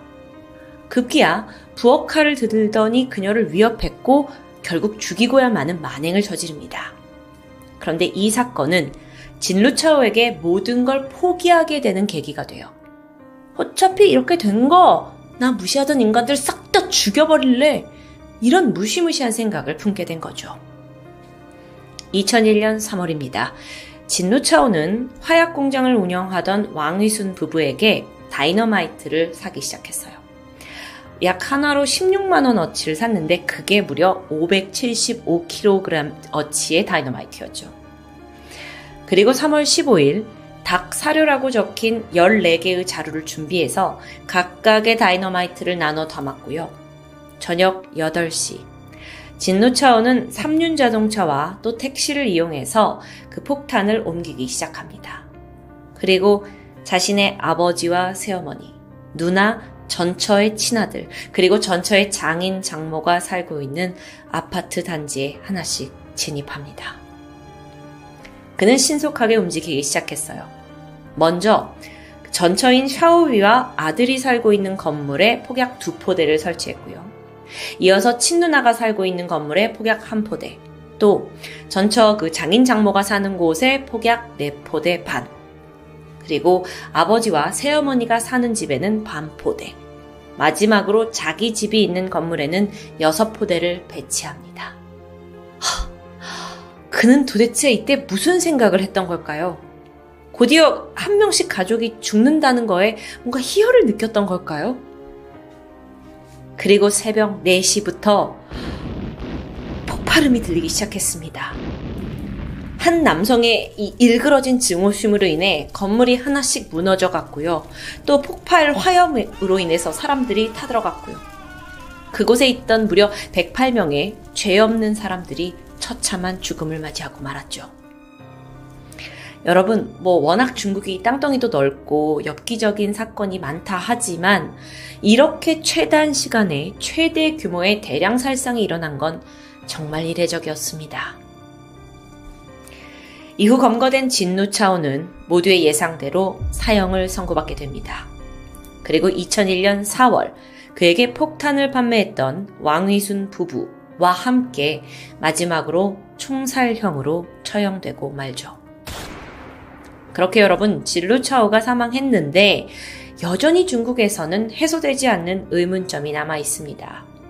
아니, 어떻게 폭탄에 대한 지식이 없는 그런 일반 사람이 500kg가 넘는 폭탄을 혼자 설치하고 혼자 옮기고 또 폭발까지 실행할 수 있었냐는 점이에요. 당시에 공안도 이 부분에 대해 의심을 품었다고 해요. 그래서 너 진짜 이거 혼자 한 거 맞느냐? 라고 수백 번 물었지만 진노 차원은 죽기 전까지 모든 건 나 혼자 저지른 범행이었다고 주장했습니다. 상황이 이렇다 보니까 음모론도 등장했어요. 진노 차오가 사실 이용당한 것일 뿐 진범이 따로 있다는 음모론인데요. 그러고 보니 당시 테러가 발생한 시기는 스저장 시의 방적 공장이 굉장한 침체기를 맞던 때입니다. 따라서 구조조정이 일어났고 많은 근로자들이 대량으로 해고되던 때예요. 여기에 불만을 품은 이들이 대량 살상, 테러를 계획했다는 음모. 근데 이것도요, 정작 테러를 당한 사람들이 그 근로자들이에요. 그래서 큰 설득력을 얻진 못했죠. 이뿐만 아니라 지역 갱단이 저지른 테러 사건이다. 혹은 뭐 라이벌 갱단끼리의 영역 다툼 중에 벌어진 일이다. 뭐 이런 숱한 뒷얘기가 있었습니다. 이게 아무래도 단 한 사람의 열등감으로 발생했다라고 하기엔 너무 규모가 큰 사건이기 때문에 음모가 끊이지 않았던 거죠. 휴. 범인 진누 차오는 이미 형장의 이슬로 사라진 지 오래입니다. 하지만 이 사건은 여전히 중국인들 사이에서 범행 동기가 정말 그거였어? 그리고 정말 혼자 저지른 사건 맞아? 라는 미스테리가 남아 있습니다. 그와 함께 수많은 무고한 사람을 잃게 된 중국의 아픈 역사로 기억되고 있죠. 지금까지 토요미스테리 디바제시카였습니다. 안녕하세요. 토요미스테리 디바제시카입니다. 지난 2006년 중국 산동성 지역에서 한 중학생 소녀가 부모와 함께 낯선 건물로 들어갑니다. 소녀의 이름은 양양인데 여기가 어딘지 잘 모르는 듯 어리둥절해 하고 있었어요. 잠시 후에 흰 가운을 입고 안경을 쓴 의사가 부모에게 다가와서 인사를 건넸고 그제서야 소녀는 이곳의 정체를 알게 됩니다. 바로 게임 중독 치료 센터. 양양은 격렬히 저항하기 시작했어요. 심지어 아버지의 뺨을 때리면서 부모에게 폭행도 서슴치 않았죠. 굉장히 폭력적인 모습인데요. 부모에 따르면 양양은 흔히 말하는 문제아입니다. 원래는 부모의 말도 잘 듣고 공부도 열심히 했어요. 근데 작년부터 인터넷 채팅에 빠지고 나쁜 친구들을 사귀더니 이렇게 변했다는 게 부모님의 주장이죠. 거기에 술, 담배까지 손을 대면서 뭐 걱정이 이만저만은 아니었는데요. 결국 부모가 선택한 건 바로 중국의 게임 중독 치료 센터입니다. 아, 물론 게임에 빠진 건 아니지만 딸이 심각한 인터넷 중독 상태라고 판단했기 때문입니다. 담당 의사는 차분히 부모의 사정을 받아 적었어요. 그리고 잠시 후 양양을 어딘가로 데려갔죠. 그곳은 13호 치료실. 아이가 들어간 지 20분 후 문이 열리고 다시 양양이 모습을 드러냈어요. 그런데 정말 놀라운 건 지금부터죠. 아이가 갑자기 무릎을 꿇더니 부모에게 눈물을 흘리기 시작합니다. 그리고 지금까지 일을 모두 사죄하면서 이제는 절대 바르게 살겠다고 비는 거예요. 이건 부모도 보고도 믿지 못할 아주 갑작스러운 변화였습니다. 여러분, 지금 이야기를 들으시면서 어떤 생각이 드시나요? 세상에 정말 저런 신통한 병원이 존재할까요? 아니요. 사실 그보다 과연 20분간 양양에게 무슨 일이 있었는지가 더 궁금할 겁니다. 저도 그랬으니까요. 지금 들으신 이 이야기는 2008년 2월 중국에서 방영된 한 다큐멘터리 인터넷 중독과의 전쟁에서 소개된 한 장면입니다. 이 다큐에서는 양양 외에도 다른 문제아들이 교정 치료를 받으러 그 치료실에 들어갔는데 정말 단 몇십 분 만에 막 눈물을 흘리면서 순한 양이 되는 모습이 모두 적나라하게 나오고 있는데요. 당시의 매스컴은 이걸 기적이라고 부르면서 해당 센터에 대해서 연일 보도를 했죠. 그러다 보니 중국 전국 각지에서 정말 부모들이 몰려들었습니다. 이곳에 대해 좀 더 알아볼까요? 산동성 리니시에 위치한 센터는 2006년에 개원을 했습니다. 소위 인터넷 중독 치료센터예요. 클리닉이라고 할 수 있죠. 여기에 센터장은 양용신이라는 의사였는데요. 이전까지는 그냥 평범한 정신과 의사였어요. 그러던 어느 날부터 자기 아들이 점점 게임에 보내는 시간이 많아집니다. 그래서 의사로서 인터넷 중독에 대해 연구하기 시작하죠. 시기적으로 2000년대 초반 중국의 인터넷이 확산이 되면서 그에 따른 청소년 중독 문제가 한창 부각되던 때입니다. 거기에다가 기름을 붓는 일이 발생했는데 2002년 6월에 베이징에 있는 한 PC방 화재로 인해서 25명이 사망하고 12명이 부상을 입는 대참사가 벌어져요. 근데 알고 보니 이 방화 사건의 범인은 청소년 4명이었습니다. 사건 당시에 종업원이 미성년자는 출입을 할 수 없습니다. 라고 제지를 하니까 홧김에 방화를 저질렀던 거예요. 이후에 언론 보도가 어떻게 나가냐면 게임에 중독된 비행 청소년들의 방화 이런 타이틀로 나갔고 이걸 계기로 중국에서는 국가 차원에서 청소년에 대한 게임 통제가 필요하다고 판단한 겁니다. 그래서 2005년에 베이징을 시작으로 정말 전국 곳곳에 인터넷 중독 치료센터가 설립됐어요. 그리고 마침 이걸 연구하던 양용신이 산동성에다가 전문 센터를 차렸고요. 그가 연구한 바에 따르면 게임은 마치 마약과 같아서 사람의 뇌를 중독시킵니다. 심할 경우 인격장애와 인지장애까지 일으키는 유해 요소라고 그는 판단해요. 아, 이 치료센터가요, 처음에는 사람이 많지 않았습니다. 근데 아까 소개드린 그 다큐멘터리가 중국에 방영이 되면서 그때부터 막 엄청난 인기를 누리게 된 거예요. 게다가 치료 성공률이 96%에 달한다라는 소문이 돌면서 사람들이 이 센터장 양용신을 중독 치료의 신이라고까지 부르게 되죠. 전국 각지에서 문제아를 가진 부모들이 그를 만나기 위해 몰려들었고요. 아니 근데 치료비는 결코 저렴하지 않습니다. 한 달에 6천 위안, 한화로는 약 100만 원 정도인데 그 당시에 직장인 평균 월급의 두 배가량이었죠. 게다가 치료 기간도 4, 5개월로 꽤나 길어요. 근데 그런데도 불구하고 대기자는 넘쳐나요. 오죽하면 이 센터 덕분에 주변에 있는 상권까지 모두 살아날 정도입니다. 그렇게 승승장구하던 2008년 인터넷 커뮤니티를 중심으로 기이한 괴담이 돌기 시작했어요. 양용신의 센터에서 치료를 받은 아이들이 갑자기 실종되거나 또는 심각한 우울증에 걸리고 결국 은둔형 외톨이가 됐다는 소문인데요. 심지어 어떤 이들은 퇴소를 한 후에 혹여나 다시 그 중독센터에 돌아갈까봐 극심한 두려움에 떤다고 하는데요. 퇴소 후에 한동안 그 순한 양 같이 보이던 아이가 어느 순간부터 과거보다 더 폭력적으로 변했고 심지어 부모 때리고 살해하려 했다는 이야기도 들립니다. 그런데 이게 단순한 괴담이 아니었던 거죠.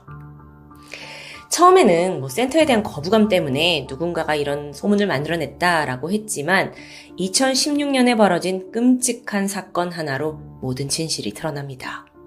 2016년 9월, 집에서 한 중년 여성이 의자에 묶여 사망한 채 발견됩니다. 피해자 이름은 리메이. 부검 결과 위가 텅 비어 있었어요. 며칠이 됐는지 모르지만 음식과 물을 먹지 못한 정황이에요. 사망 원인도 아사였고요. 그리고 또 몸 곳곳에서는 구타를 당한 듯한 상처가 발견됩니다.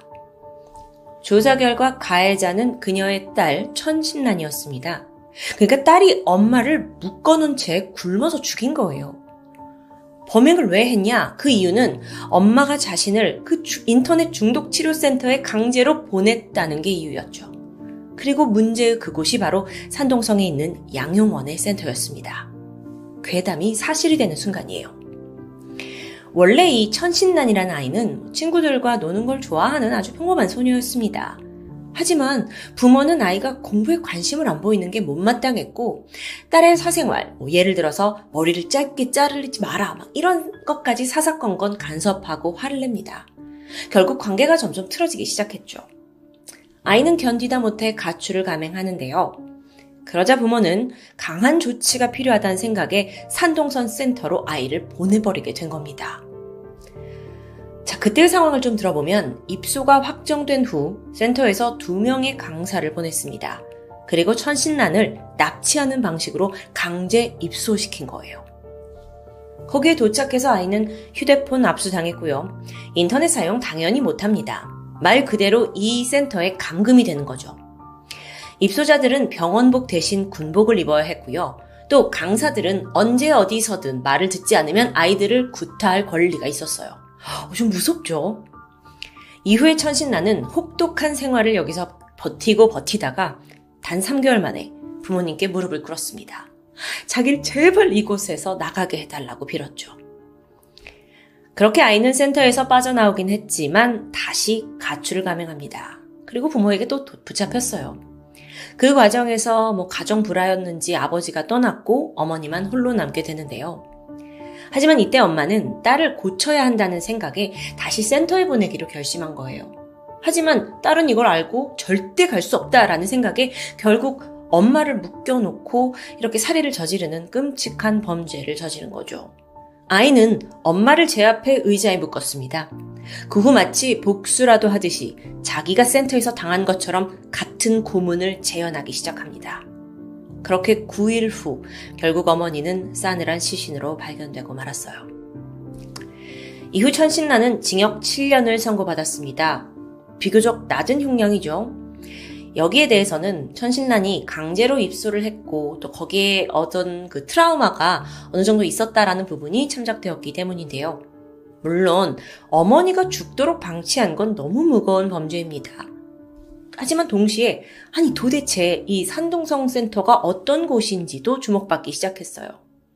이어서 그곳의 실체에 대해 줄줄이 증언이 쏟아졌죠.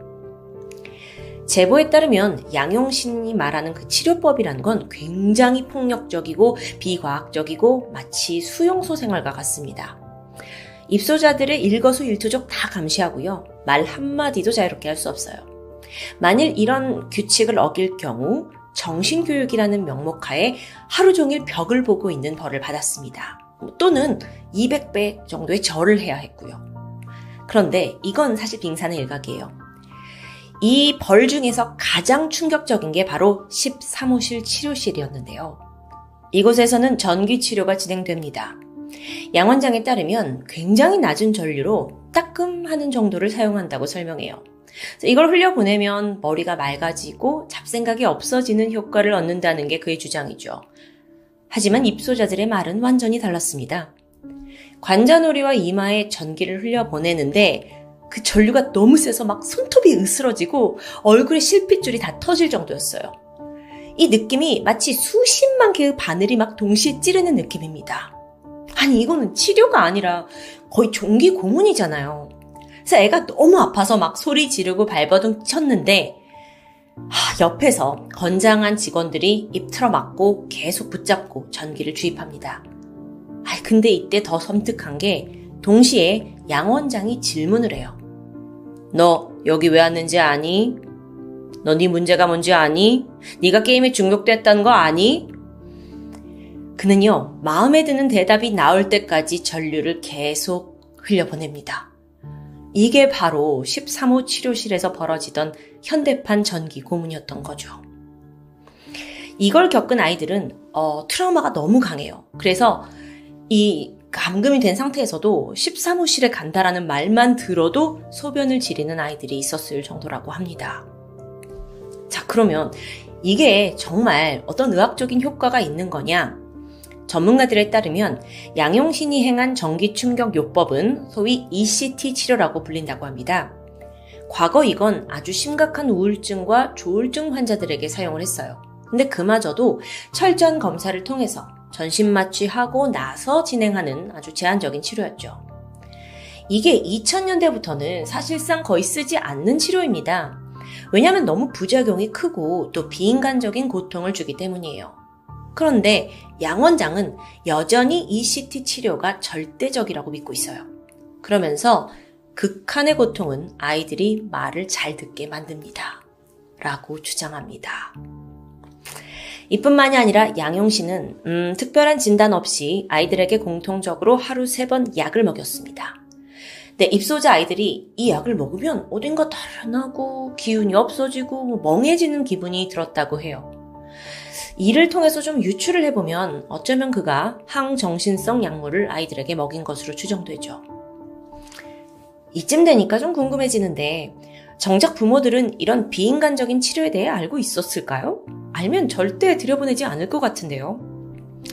당시 센터를 취재한 기자의 내용이 정말 충격적입니다.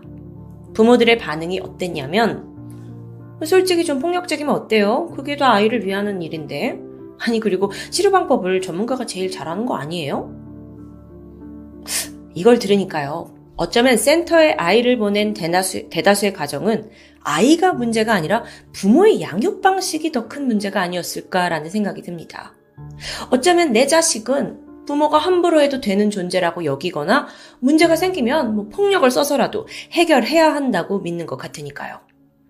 그런데 부모들이 절대적인 믿음을 갖게 된 데는 또 이유가 있습니다. 이 센터에서 권위적인 의료진을 내세워서 인터넷과 게임, 이걸 거의 뭐 무슨 마약과 같은 급으로 단언을 해버린 거예요. 거기에 아이들이 반항하고 부모 말에 토를 달면 그건 다 인터넷과 게임이 중독돼서 오는 일종의 질병 현상이다. 라고 부모들을 주입시켜버린 겁니다. 이런 부모들은 정작 자기 아이들을 보호하기보다 어느새 양용신의 든든한 보호막이 되어버렸죠. 그래서 실제로 이 센터에서 아이들이 도망을 가잖아요. 그러면 부모들이 나서서 아이들을 잡아오는 역할도 마다하지 않았고요. 그런데 여기에 들어오는 입소자들은 정말 그런 문제아였냐? 꼭 그렇다고 할 수는 없습니다. 뭐, 인터넷 많이 하고, 게임 많이 한다고 우리가 그걸 다 중독자로 부를 수는 없는 거잖아요. 당시 많은 아이들은 가정 불화를 겪거나 혹은 사춘기가 와서 방황을 하는 수준이었고요. 또 혼자 지낸 시간이 많다 보니 자연스레 게임과 인터넷에 빠졌던 아이들이었습니다. 심지어 나중에는 너무 얘가 강아지를 좋아해서 공부를 안 해요. 라는 이유로 입원한 케이스도 있었고요. 이게 말이 되냐고요. 이게 점점 시간이 지나면서 내 자식의 군기를 좀 들게 하겠다라는 뭐 훈련소 보내듯 센터에 입소하는 경우도 많았습니다. 또 황당한 경우는 다 큰 어른인데도 불구하고 PC방에서 일한다는 이유로 너는 중독자다 하고 잡혀온 사례도 있었고요. 아니, 이게 중국이라서 가능한 건지 모르겠지만 너무 황당하죠. 이렇게 부모에 의해서 강제 입소가 되다 보니 퇴소를 한 후에 아이들은 극단적인 선택 혹은 가출을 택했습니다. 우울증도 당연했고 아예 부모와 연을 끊는 아이들도 있었어요. 참고로 만일 입소자가 도망간다면 어떤 일이 벌어졌는지 아세요? 부모들로 구성된 특별팀이 정말 아이를 끝까지 쫓아갑니다. 대부분 미성년자이기 때문에 뭐 갈 곳 뻔하죠. 그래서 잡히는 것도 시간 문제였고요. 또한 이 치료센터가 주변 상권을 거의 뭐 책임지고 있잖아요. 덕분에 먹고 살고 있다 보니 상인들 역시 탈출을 한 것 같은 아이를 보는 즉시 센터에 신고하기 일쑤였고요. 아, 정말 매정한 어른들이죠. 이런 센터의 실상이 언론을 통해 보도된 후 양용신에 대한 비난이 쏟아졌습니다. 하지만 그는 상당히 뻔뻔해요. 오히려 이 전기 치료는 합법적인 거다 라면서 언론사를 고소해버리는데요. 하지만 이런 차가운 비난 여론을 피할 수는 없었죠. 잠재울 수 없습니다. 그래서 2019년 결국 폐업을 밟게 됩니다. 하지만 끝내 양용신은 어떠한 처벌도 받지 않았고 사과의 말도 없었습니다. 소문에 따르면 그가 지금껏 번 돈이 수백억에 달한다고 알려져 있죠. 여러분 근데 그거 아세요? 중국에는 여전히 각종 중독을 치료하기 위한 뭐 무슨 무슨 무슨 이름의 센터들이 여러 군데 존재합니다. 지금 이 순간에도 문제아를 개조한다는 이유로 구타와 인권 유린이 시행되고 있는 거죠. 하지만 누구도 이걸 나서서 개선할 의지는 보이고 있지 않습니다. 아이에게 따끔한 체벌과 고통이 최고의 벌이라고 생각하기 때문일까요? 지금까지 토요미스테리 디바제시카였습니다. 안녕하세요. 토요미스테리 디바달리아입니다. 지난 2015년 23살인 중국인 장거 씨는 부푼 꿈을 안고 일본 유학길에 오르게 됩니다. 그녀는 1년간의 어학원 생활을 거쳐서 이듬해인 2016년 법학으로 유명한 호세이 대학 석사 과정에 입학했습니다. 그리고 학교 근처 도쿄 나카노에서 자취 생활을 시작했죠. 물론 유학 생활이 쉽지만은 않았어요. 언어의 한계도 있었고 아무래도 타지에 있다 보니까 외로움도 많이 느끼니까요. 그래서 장건은 자신과 같은 처지의 중국인 유학생들과 자주 어울리게 됩니다. 그중 특히 그녀와 잘 맞는 친구가 있었는데요. 그녀의 이름은 류신. 둘은 자취하는 곳도 가까웠고 고향도 같은 산동성 출신이었습니다. 알고 보니까 똑같은 중학교를 다녔다는 접점도 있었죠. 그렇게 둘은 서로 의지하면서 함께 유학 생활을 헤쳐나갔습니다. 그러던 2016년 9월, 류신이 장고에게 도움을 요청했는데요. 당시 류신은 3개월 전인 6월부터 같은 대학교에 다니는 중국인 유학생 천스펑과 만나면서 동거를 하고 있었습니다. 근데 다툼이 잦아지면서 이 남자친구의 폭력성을 알아차리게 된 거예요. 결국 남자친구와 헤어지면서 같이 살던 집을 나오게 된 유신. 그 후 아르바이트를 하던 이 식당 사장님 집에서 머무르게 됩니다. 하지만 언제까지고 사장님에게 신세를 줄순 없는 노릇이고 또 혼자 살기에는 너무 불안했어요. 왜냐하면 이 남자친구인 천스펑이 이별 후에도 굉장한 집착을 보였기 때문입니다. 결국 류씨는 고민 끝에 친구인 장거에게 함께 지낼 것을 부탁하게 돼요. 장거는 사연을 듣고 류신을 안심시키며 선뜻 그녀의 집을 내주었고 그렇게 9월 2일부터 둘은 룸메이트로 지내게 됩니다. 하지만 유신이 어디에 있든 이 전 남자친구의 스토킹 행각은 멈추지 않았습니다. 그녀는 장거의 집까지 찾아와서 문을 마구 두드리며 소란을 피우기도 했고요. 둘을 몰래 숨어서 지켜보기도 했죠. 그렇게 두 달이 흐른 11월 2일 오후 3시. 천스펑이 또다시 장거의 아파트에 찾아왔습니다. 당시 집에는 장거 혼자 머무르고 있었는데요. 계속 찾아오니까 너무 화가 나잖아요. 그래서 장거는 경찰에 신고해서 도움을 받고자 했죠. 그리고 유신에게 문자로 이 상황을 알렸고요. 야, 네 남친 또 왔어. 나 이번에 신고한다? 근데 유신의 태도가 좀 이상합니다. 그녀가 오히려 신고를 만류하는 거예요. 알고 보니까 경찰이 출동하면 자신이 장거의 집에서 쫓겨날까봐 두려웠던 겁니다. 왜냐면 그녀는 계약서상 이 아파트에 거주자로 등록된 상태가 아니었거든요. 따라서 집주인이 알게 되잖아요. 그럼 친구와의 동거가 끝날 수도 있었죠. 유 씨는 메시지로 일을 크게 벌이고 싶지 않다면서 장거를 설득했습니다. 결국 마음이 약해진 장거가 경찰에 신고를 포기하게 되죠. 그날 밤, 류 씨는 알바가 끝나고 밤 11시가 되어서 귀가를 해야만 했습니다. 하지만 그녀는 오후의 소란으로 잔뜩 불안한 상태였는데요.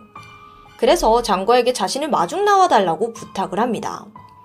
밤 11시 10분, 장거는 아파트 근처에서 류신을 기다렸습니다. 그리고 어느덧 자정이 지난 11월 3일 12시 5분, 장거와 류신은 함께 만나 아파트에 도착했는데 두 사람이 돌아간 집에는 악몽이 기다리고 있었습니다. 찬스펑이 아파트 현관 근처에서 미리 잠복해 있었던 겁니다. 그의 손엔 칼이 들려 있었죠. 찬스펑을 먼저 발견한 것은 장거였습니다. 그녀는 천스펑과 실랑이를 벌였는데 그 사이 앞서가던 류신이 먼저 현관으로 들어가 버리는 거예요. 그리고는 이내 문을 잠궈 버립니다. 이때 장거가 빠르게 문틈으로 발을 들이밀었어요. 자기도 들어가려고 했었던 거죠.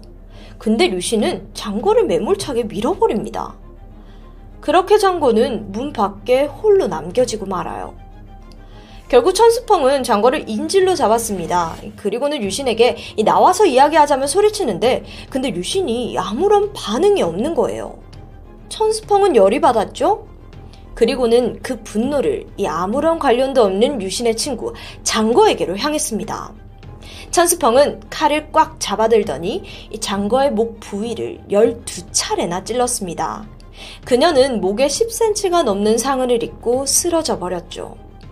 자, 그럼 이때 류시는 뭘 하고 있었던 걸까요? 놀랍게도 류시는 문을 잠근 채로 장거를 구하기 위해 그 어떠한 행동도 하지 않았습니다. 물론 칼을 든 가해자가 날뛰고 있는 상황에서 문을 열고 나오는 것도 뭐 쉽지만은 않았을 거예요. 근데 류신의 행동이 충격적이었던 점은 장거가 쓰러질 때까지 신고조차 하지 않았다는 거예요. 게다가 계속해서 천스펀과 장거를 한 공간에 방치했던 겁니다. 나중에 장거가 비명을 지르면서 쓰러지자 류신은 그제서야 경찰에 신고를 했죠. 하지만 끝끝내 현관문을 열고 나오진 않았고 그렇게 장거는 과다출혈과 쇼크로 숨을 거두고 말았습니다. 현장에서 도망친 천스펑. 얼마 안가 경찰에게 체포됩니다. 한편 이 장거의 어머니 장출애는 딸의 소식을 듣고 중국에서 곧장 도쿄로 달려왔습니다.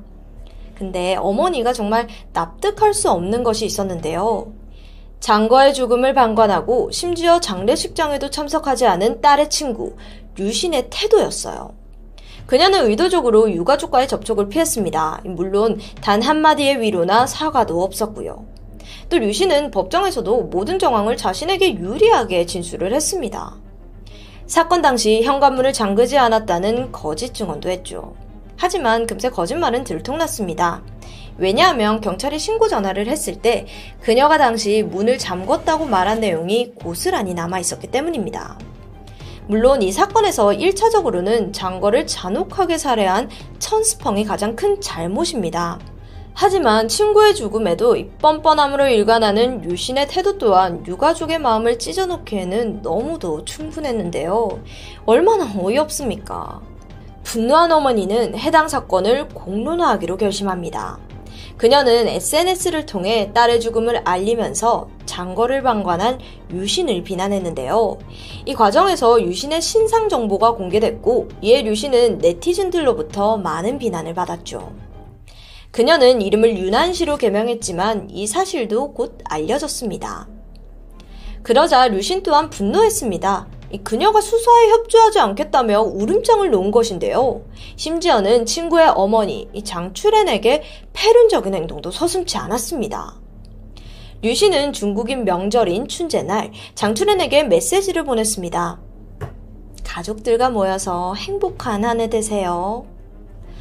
딸을 잃은 어머니는 이 문자를 받고 어떤 생각이 들었을까요? 여기서 끝이 아닙니다. 이어서 그녀는 아줌마, 피로 만든 만두 맛있어요? 라는 메시지를 남기기도 했습니다. 장거가 과다출혈로 사망한 것을 상기시키면서 고인을 모욕하는 내용이었죠. 이 외에도 류씨는 장출연에게 명절 선물로 비둘기 고기와 소, 돼지의 목 힘줄, 오리목을 보냈습니다. 비둘기는 장출연이 장거를 부를 때 사용하는 애칭입니다. 목은 장거가 사망 당시 찔린 부위고요. 이런 막장 행각은 유신만이 아니었습니다.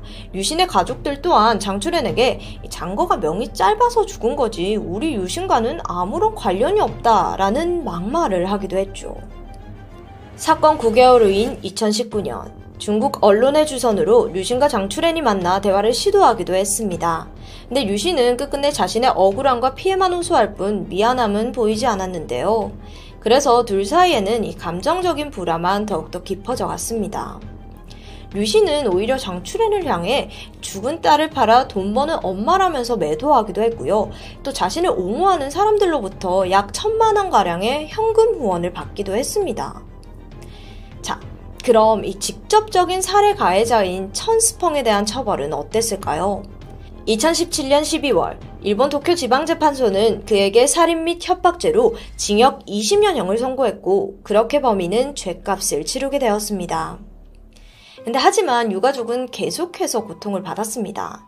친구를 사지로 내몰고 죽은 무책임한 태도, 그것도 모자라서 고인과 유가족을 비난하는 유신 때문이었는데요.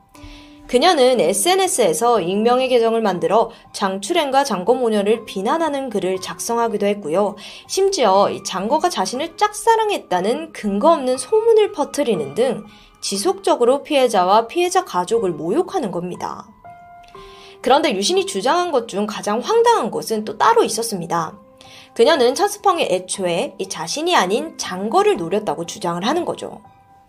류신의 주장에 따르면 장거가 천스펑에게 류신이 임신했다면서 수술비로 하나 2천만 원 가량을 요구했다고 합니다. 이에 천스펑이 불만을 품고 그녀를 공격했다는 건데요. 하지만 이 장거가 그런 요구를 했다는 요구는 그 어디에도 남아있지 않았습니다. 이에 재판부는 천스펑이 원래 노린 범행 대상은 애초에 장거가 아닌 류신이었다는 점을 확정했습니다. 뭐 말도 안 되는 주장을 했었던 거죠. 결국 장출에는 이런 모욕을 견디다 못해 2019년 10월 28일 류신을 고소했습니다. 2022년 12월 중국 칭다오시 인민법원은 장거의 죽음에 대해 류신의 민사상 과실과 책임을 인정했습니다. 이에 중국 내에서도 뭐 놀랍다는 반응과 환호가 뒤섞여 나왔는데요. 물론 유신의 행동이 충격적일 정도로 도의에 벗어난 것은 사실입니다. 근데 유신의 직접적인 가해자가 아니라는 점에서 손해배상 책임이 인정된 건 정말 주목할 만한 이슈였죠. 재판부가 내린 판결의 근거는 유신과 장거 사이에는 구조자와 피구조자라는 특수한 관계가 성립되어 있기 때문입니다. 이게 좀 더 자세히 설명을 해보자면요. 장거는 함께 살자는 유신의 부탁을 받았죠. 그리고는 자신이 위험해질 걸 알면서도 선뜻 집을 제공했고요. 이에 따라 이들 간에는 서로 간의 우정과 신뢰를 바탕으로 도움을 주고받는 특정한 민사법적 관계가 인정되었다고 본 것입니다. 따라서 류씨는 장거의 안전을 보장하고 위험을 고지할 의무가 있었고요. 그러나 유씨는 오히려 장거를 더 큰 위험에 처하게 했습니다. 경찰의 신고를 막아 공권력 구제의 기회를 잃었고 현관문을 잠궈 그녀가 피신할 기회도 막았으니까요. 이 모든 상황을 종합했을 때 류신은 장거가 겪은 위험에 일조했다고 판단한 것입니다. 또한 류신이 메신저와 SNS를 통해 유가족인 장추렌을 자극하고 도발한 혐의도 모두 인정되었죠. 이에 중국 재판부는 유신이 장거의 유가족에게 하나 1억 3천만 원의 경제적 손실과 정신적 피해를 보상하라는 판결을 내렸습니다. 장거가 사망한 지 1894일 만이었습니다. 먼 타지에서도 친구의 어려움을 돕고자 했던 장거. 아주 일부만큼이라도 류신이 장거를 생각했다면 애초에 장거가 죽음까지 가는 일도 류신이 장거의 죽음에 대해서 배상해야 하는 일도 전혀 없었을 것입니다. 자신을 도와준 친구를 외면하고 뻔뻔한 태도로 일관한 류신과 그녀의 가족들. 지금쯤 가슴 깊이 반성하고 친구를 추모하고 있을지 궁금하네요. 지금까지 토요미스테리 디바달리아였습니다. 안녕하세요. 토요미스테리 디바 메이예요. 여러분 제 영상 잘 보고 계신가요? 요즘 최대한 다양한 사건을 가져오려고 노력하고 있어요. 그래서 오늘 가져온 사건은 완전 현실적인 그런 중국 사건을 가져와 봤어요. 여러분 먹방 자주 보시죠? 선 넘은 먹방러한테 닥친 지독한 비극. 이제부터 시작해 볼게요. 2021년 3월 중국을 놀라게 한 충격적인 소식이 전해졌어. 그게 뭐였냐면 바로 유명한 중국 왕홍인 파오파오룽의 사망 소식이야. 왕홍은 쉽게 말해서 인플루언서랑 비슷한 느낌이야. 현재 중국에서 왕홍들의 인기랑 영향력은 어마어마해. 이 사람들이 뭐 먹거나 입으면 다 따라하고 조회수도 엄청나고. 특히나 파오파오룽은 먹방을 하는 왕홍이었어. 무지하게 많이 먹는 대식가로 유명했고 되게 순박하게 생겼지? 그래서 약간 사투리도 쓰고 말도 되게 재밌게 해서 한참 인기를 끌고 있었거든. 파오파오롱은 말 그대로 대식가 중에 대식가였어. 그래서 살도 많이 쪘고. 근데 우리나라에서는 날씬한 먹방 유튜브들이 많잖아. 중국에서 이 통통한 파오파오롱의 모습에 친근감을 많이 느끼더라고. 그렇게 인기가 말도 못하게 많아지고 있었지. 그러던 와중에 29살이라는 젊은 나이로 갑작스럽게 사망하게 된 거야. 그 사인이 뭐였는 줄 알아? 바로 과로사였어. 그런데 문제는 그 다음부터야. 일부 시청자들이 이미 그의 죽음을 예견했다는 그런 말이 돌기 시작하는 거야. 사실 사망 몇 개월 전부터 건강을 걱정하는 댓글들이 달렸었어. 당시 파워파워롱의 몸무게는 160kg나 되고 어딘가 얼굴빛도 좋지 않았었고 특히 양쪽 볼 광대 주변에 유난히 검게 변하는 거야. 팬들은 너무 걱정돼서 뭐 건강검진이라도 받아보라고 조언을 했는데 그러던 차에 세상을 뜨게 된 거였어. 그런데 죽음이 알려지고 예상치 못한 곳에 비난의 화살이 쏟아지는 거야. 바로 동업자 두 명. 홍위라우스 그리고 따산타오. 사실 이 세 명은 먹방 채널을 같이 운영하던 사람들이었지. 이름이 좀 헷갈릴 수 있어서 줄여서 부를게. 라오스랑 타오. 셋은 어렸을 때부터 친하게 지내던 소꿉 친구들이었어. 2019년도까지만 해도 셋은 돈도 없고 직업도 없어서 힘겨운 삶을 살고 있었었대. 그 중에 파오파오롱은 간신히 배달일 하면서 한 달에 한 20만원 정도 벌었다고 해. 당연히 생활비는 빠듯했지. 친구인 라오스도 힘들기는 마찬가지였어. 가정 형편이 좋지 않아서 15살 때부터 일을 했다고 하더라고. 또 한 명의 동업자 있지? 타오는 완전 집돌이였어. 매일 집에서 먹고 자고 하루 종일 게임만 하는 그런 애였던 거야. 어쨌든 셋 다 그렇게 살다가 생각지도 못한 행운이 찾아오게 돼. 2019년 1월에 같이 밥이라도 한번 먹자 해서 모이거든? 근데 셋 다 주머니 사정이 좀 좋질 않잖아. 요즘 뭐 싼 거 없나 이렇게 기웃기웃 거리고 있었었지. 그러다가 새로 오픈한 무한리필 만두 가게가 보이는 거야. 한 명당 3,800원 정도만 내면 만두를 마음껏 먹을 수 있는 거지. 셋은 신나서 바로 가게로 들어가. 그리고 뭐 거의 이 가게 만두를 싹쓸이 해버리는 거야. 말도 못하게 거의 흡입을 했어. 근데 이러면 가게 사장님 어떠겠어? 완전 애탔지. 가게 망하게 생겼잖아. 참다 못한 사장이 눈치를 줬고 세 사람은 결국 그 사장과 말다툼 끝에 식사를 끝내게 돼. 근데 마침 라오스가 이 모든 과정을 비디오로 찍어둔 거야. 무한리필 만두 먹방의 싸움 장면까지. 이거 완전 대박이잖아. 그래서 이 영상을 올렸는데, 와, 반응이 완전 뜨거웠어. 영상 조회수가 하룻밤 사이에 천만 회를 넘었던 거야. 라오스는 이걸 기회라고 생각하게 돼. 그래서 친구들 막 먹방 영상도 만들자고 꼬셨고, 그때부터 셋의 동업이 시작된 거지. 얘네들이 만드는 영상은 단순히 대식가 먹방이 아니야. 거기에 더해서 그 가게 사장님들 막 당황한 모습이나 열받아하는 모습들을 찍는 거지. 이게 사람들이 그 부분에서 완전 열광을 하더라고. 나라도 사실 신기해서 좀 찾아봤을 것 같기는 해. 그렇게 인기는 점점 많아졌지. 가게 사장님들 반응이 어땠는 줄 알아? 아니, 처음에는 당연히 그 셋을 꺼렸거든? 근데 나중에는 오히려 홍보 효과가 되니까 일부러 초대해서 같이 영상을 찍기도 했었대. 보통 라오스가 어디서 뭘 먹자 이런 기획을 하고 파오파오는 왕창 먹는 메인 캐릭터 담당 그리고 타오는 서브 출연자로 같이 먹방을 했었어. 이 방송이 점점 유명세 타면서 나중에는 연예인들도 나올 정도였어. 그렇게 세 친구들은 중국 전역을 돌아다니면서 먹방 영상을 찍었어. 1년에 130개가 넘는 식당을 방문했고, 20개가 넘는 도시들을 다녔고, 점점 스케일이 커지니까 광고 제의가 들어오는 것도 당연했지. 이렇게 되니까 라오스는 아예 회사를 차려서 본격적으로 운영을 시작해. 이 세 친구들은 각각 분업을 했는데 회사명은 고기육자를 써서 다육미디어였어. 그렇게 인기가 많으니까 회사는 금방 성장했고 2개월도 안 돼서 팔로워가 500만을 찍고 1년 만에 계정 20개랑 직원 45명을 둔 꽤 유명한 미디어 회사가 된 거지. 파오파오 먹방 채널의 팔로워는 결국 1200만 명이 다 도달하기까지 해. 근데 이렇게 사람들이 열광한 데에는 또 다른 이유가 있었어.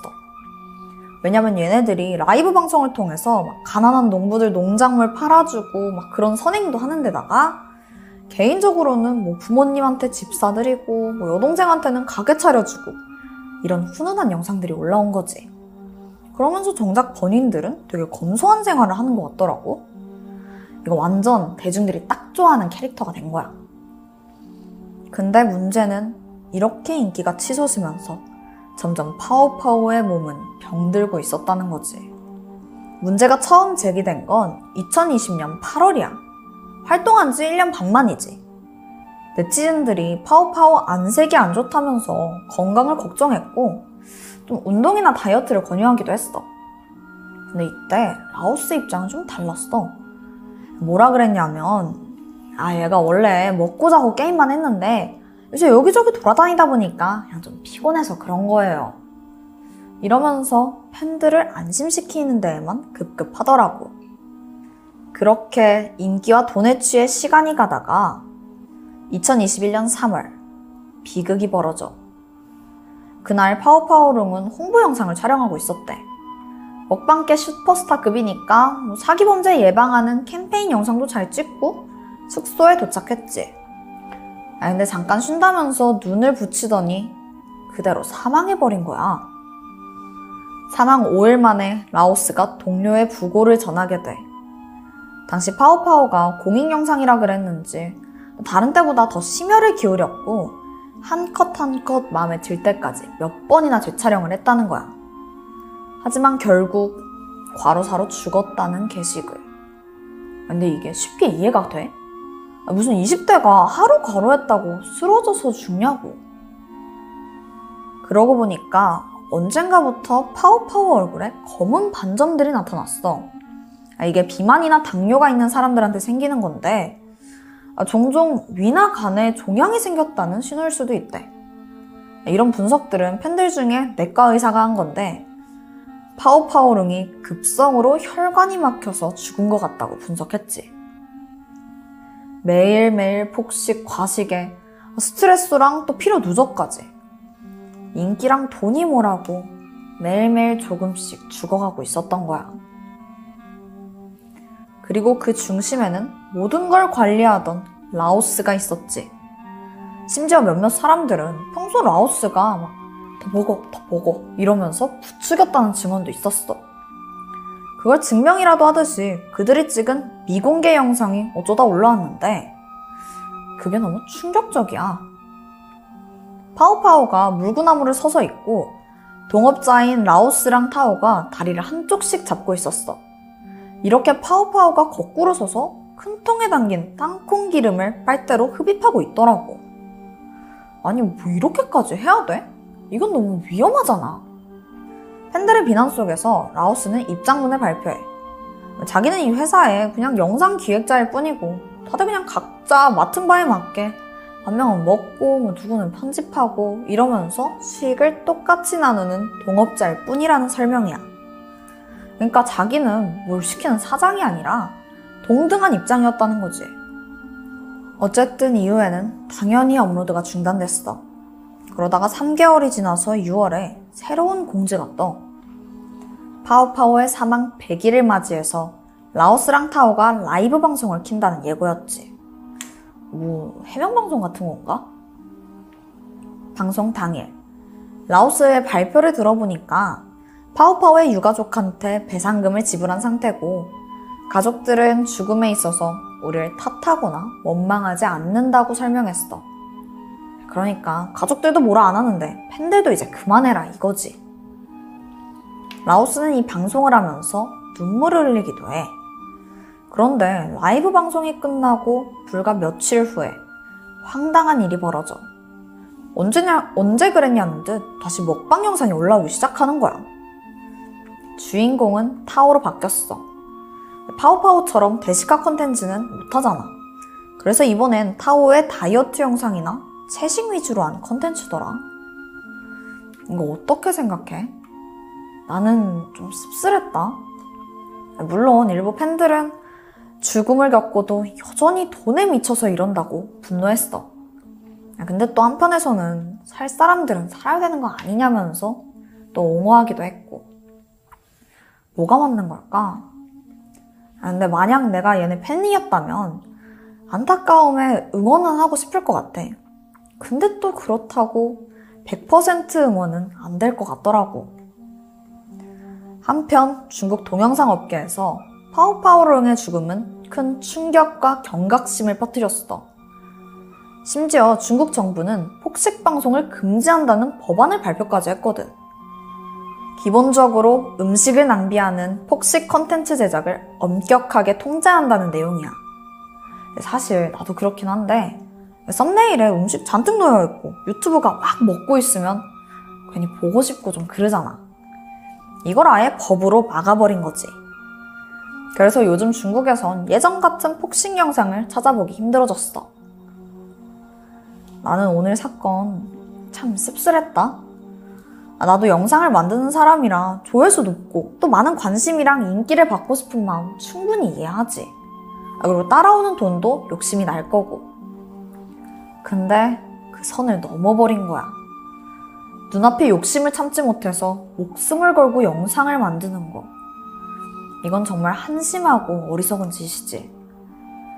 사실 중국이 아예 법으로 폭식 먹방 금지를 해둔 건 약간 옳았다는 생각이 들어. 인간의 욕심은 뭐 억지로 브레이크 걸어주기 전까진 끝이 없으니까. 내가 준비한 스토리는 여기까지야. 맨날 살인사건만 하다가 오늘 스토리는 좀 특별했지? 다음번에 또 흥미로운 이야기로 찾아올게. 아, 나도 엔딩 멘트 꼭 해보고 싶었는데, 지금까지 토요 미스테리 디밤의 이었습니다.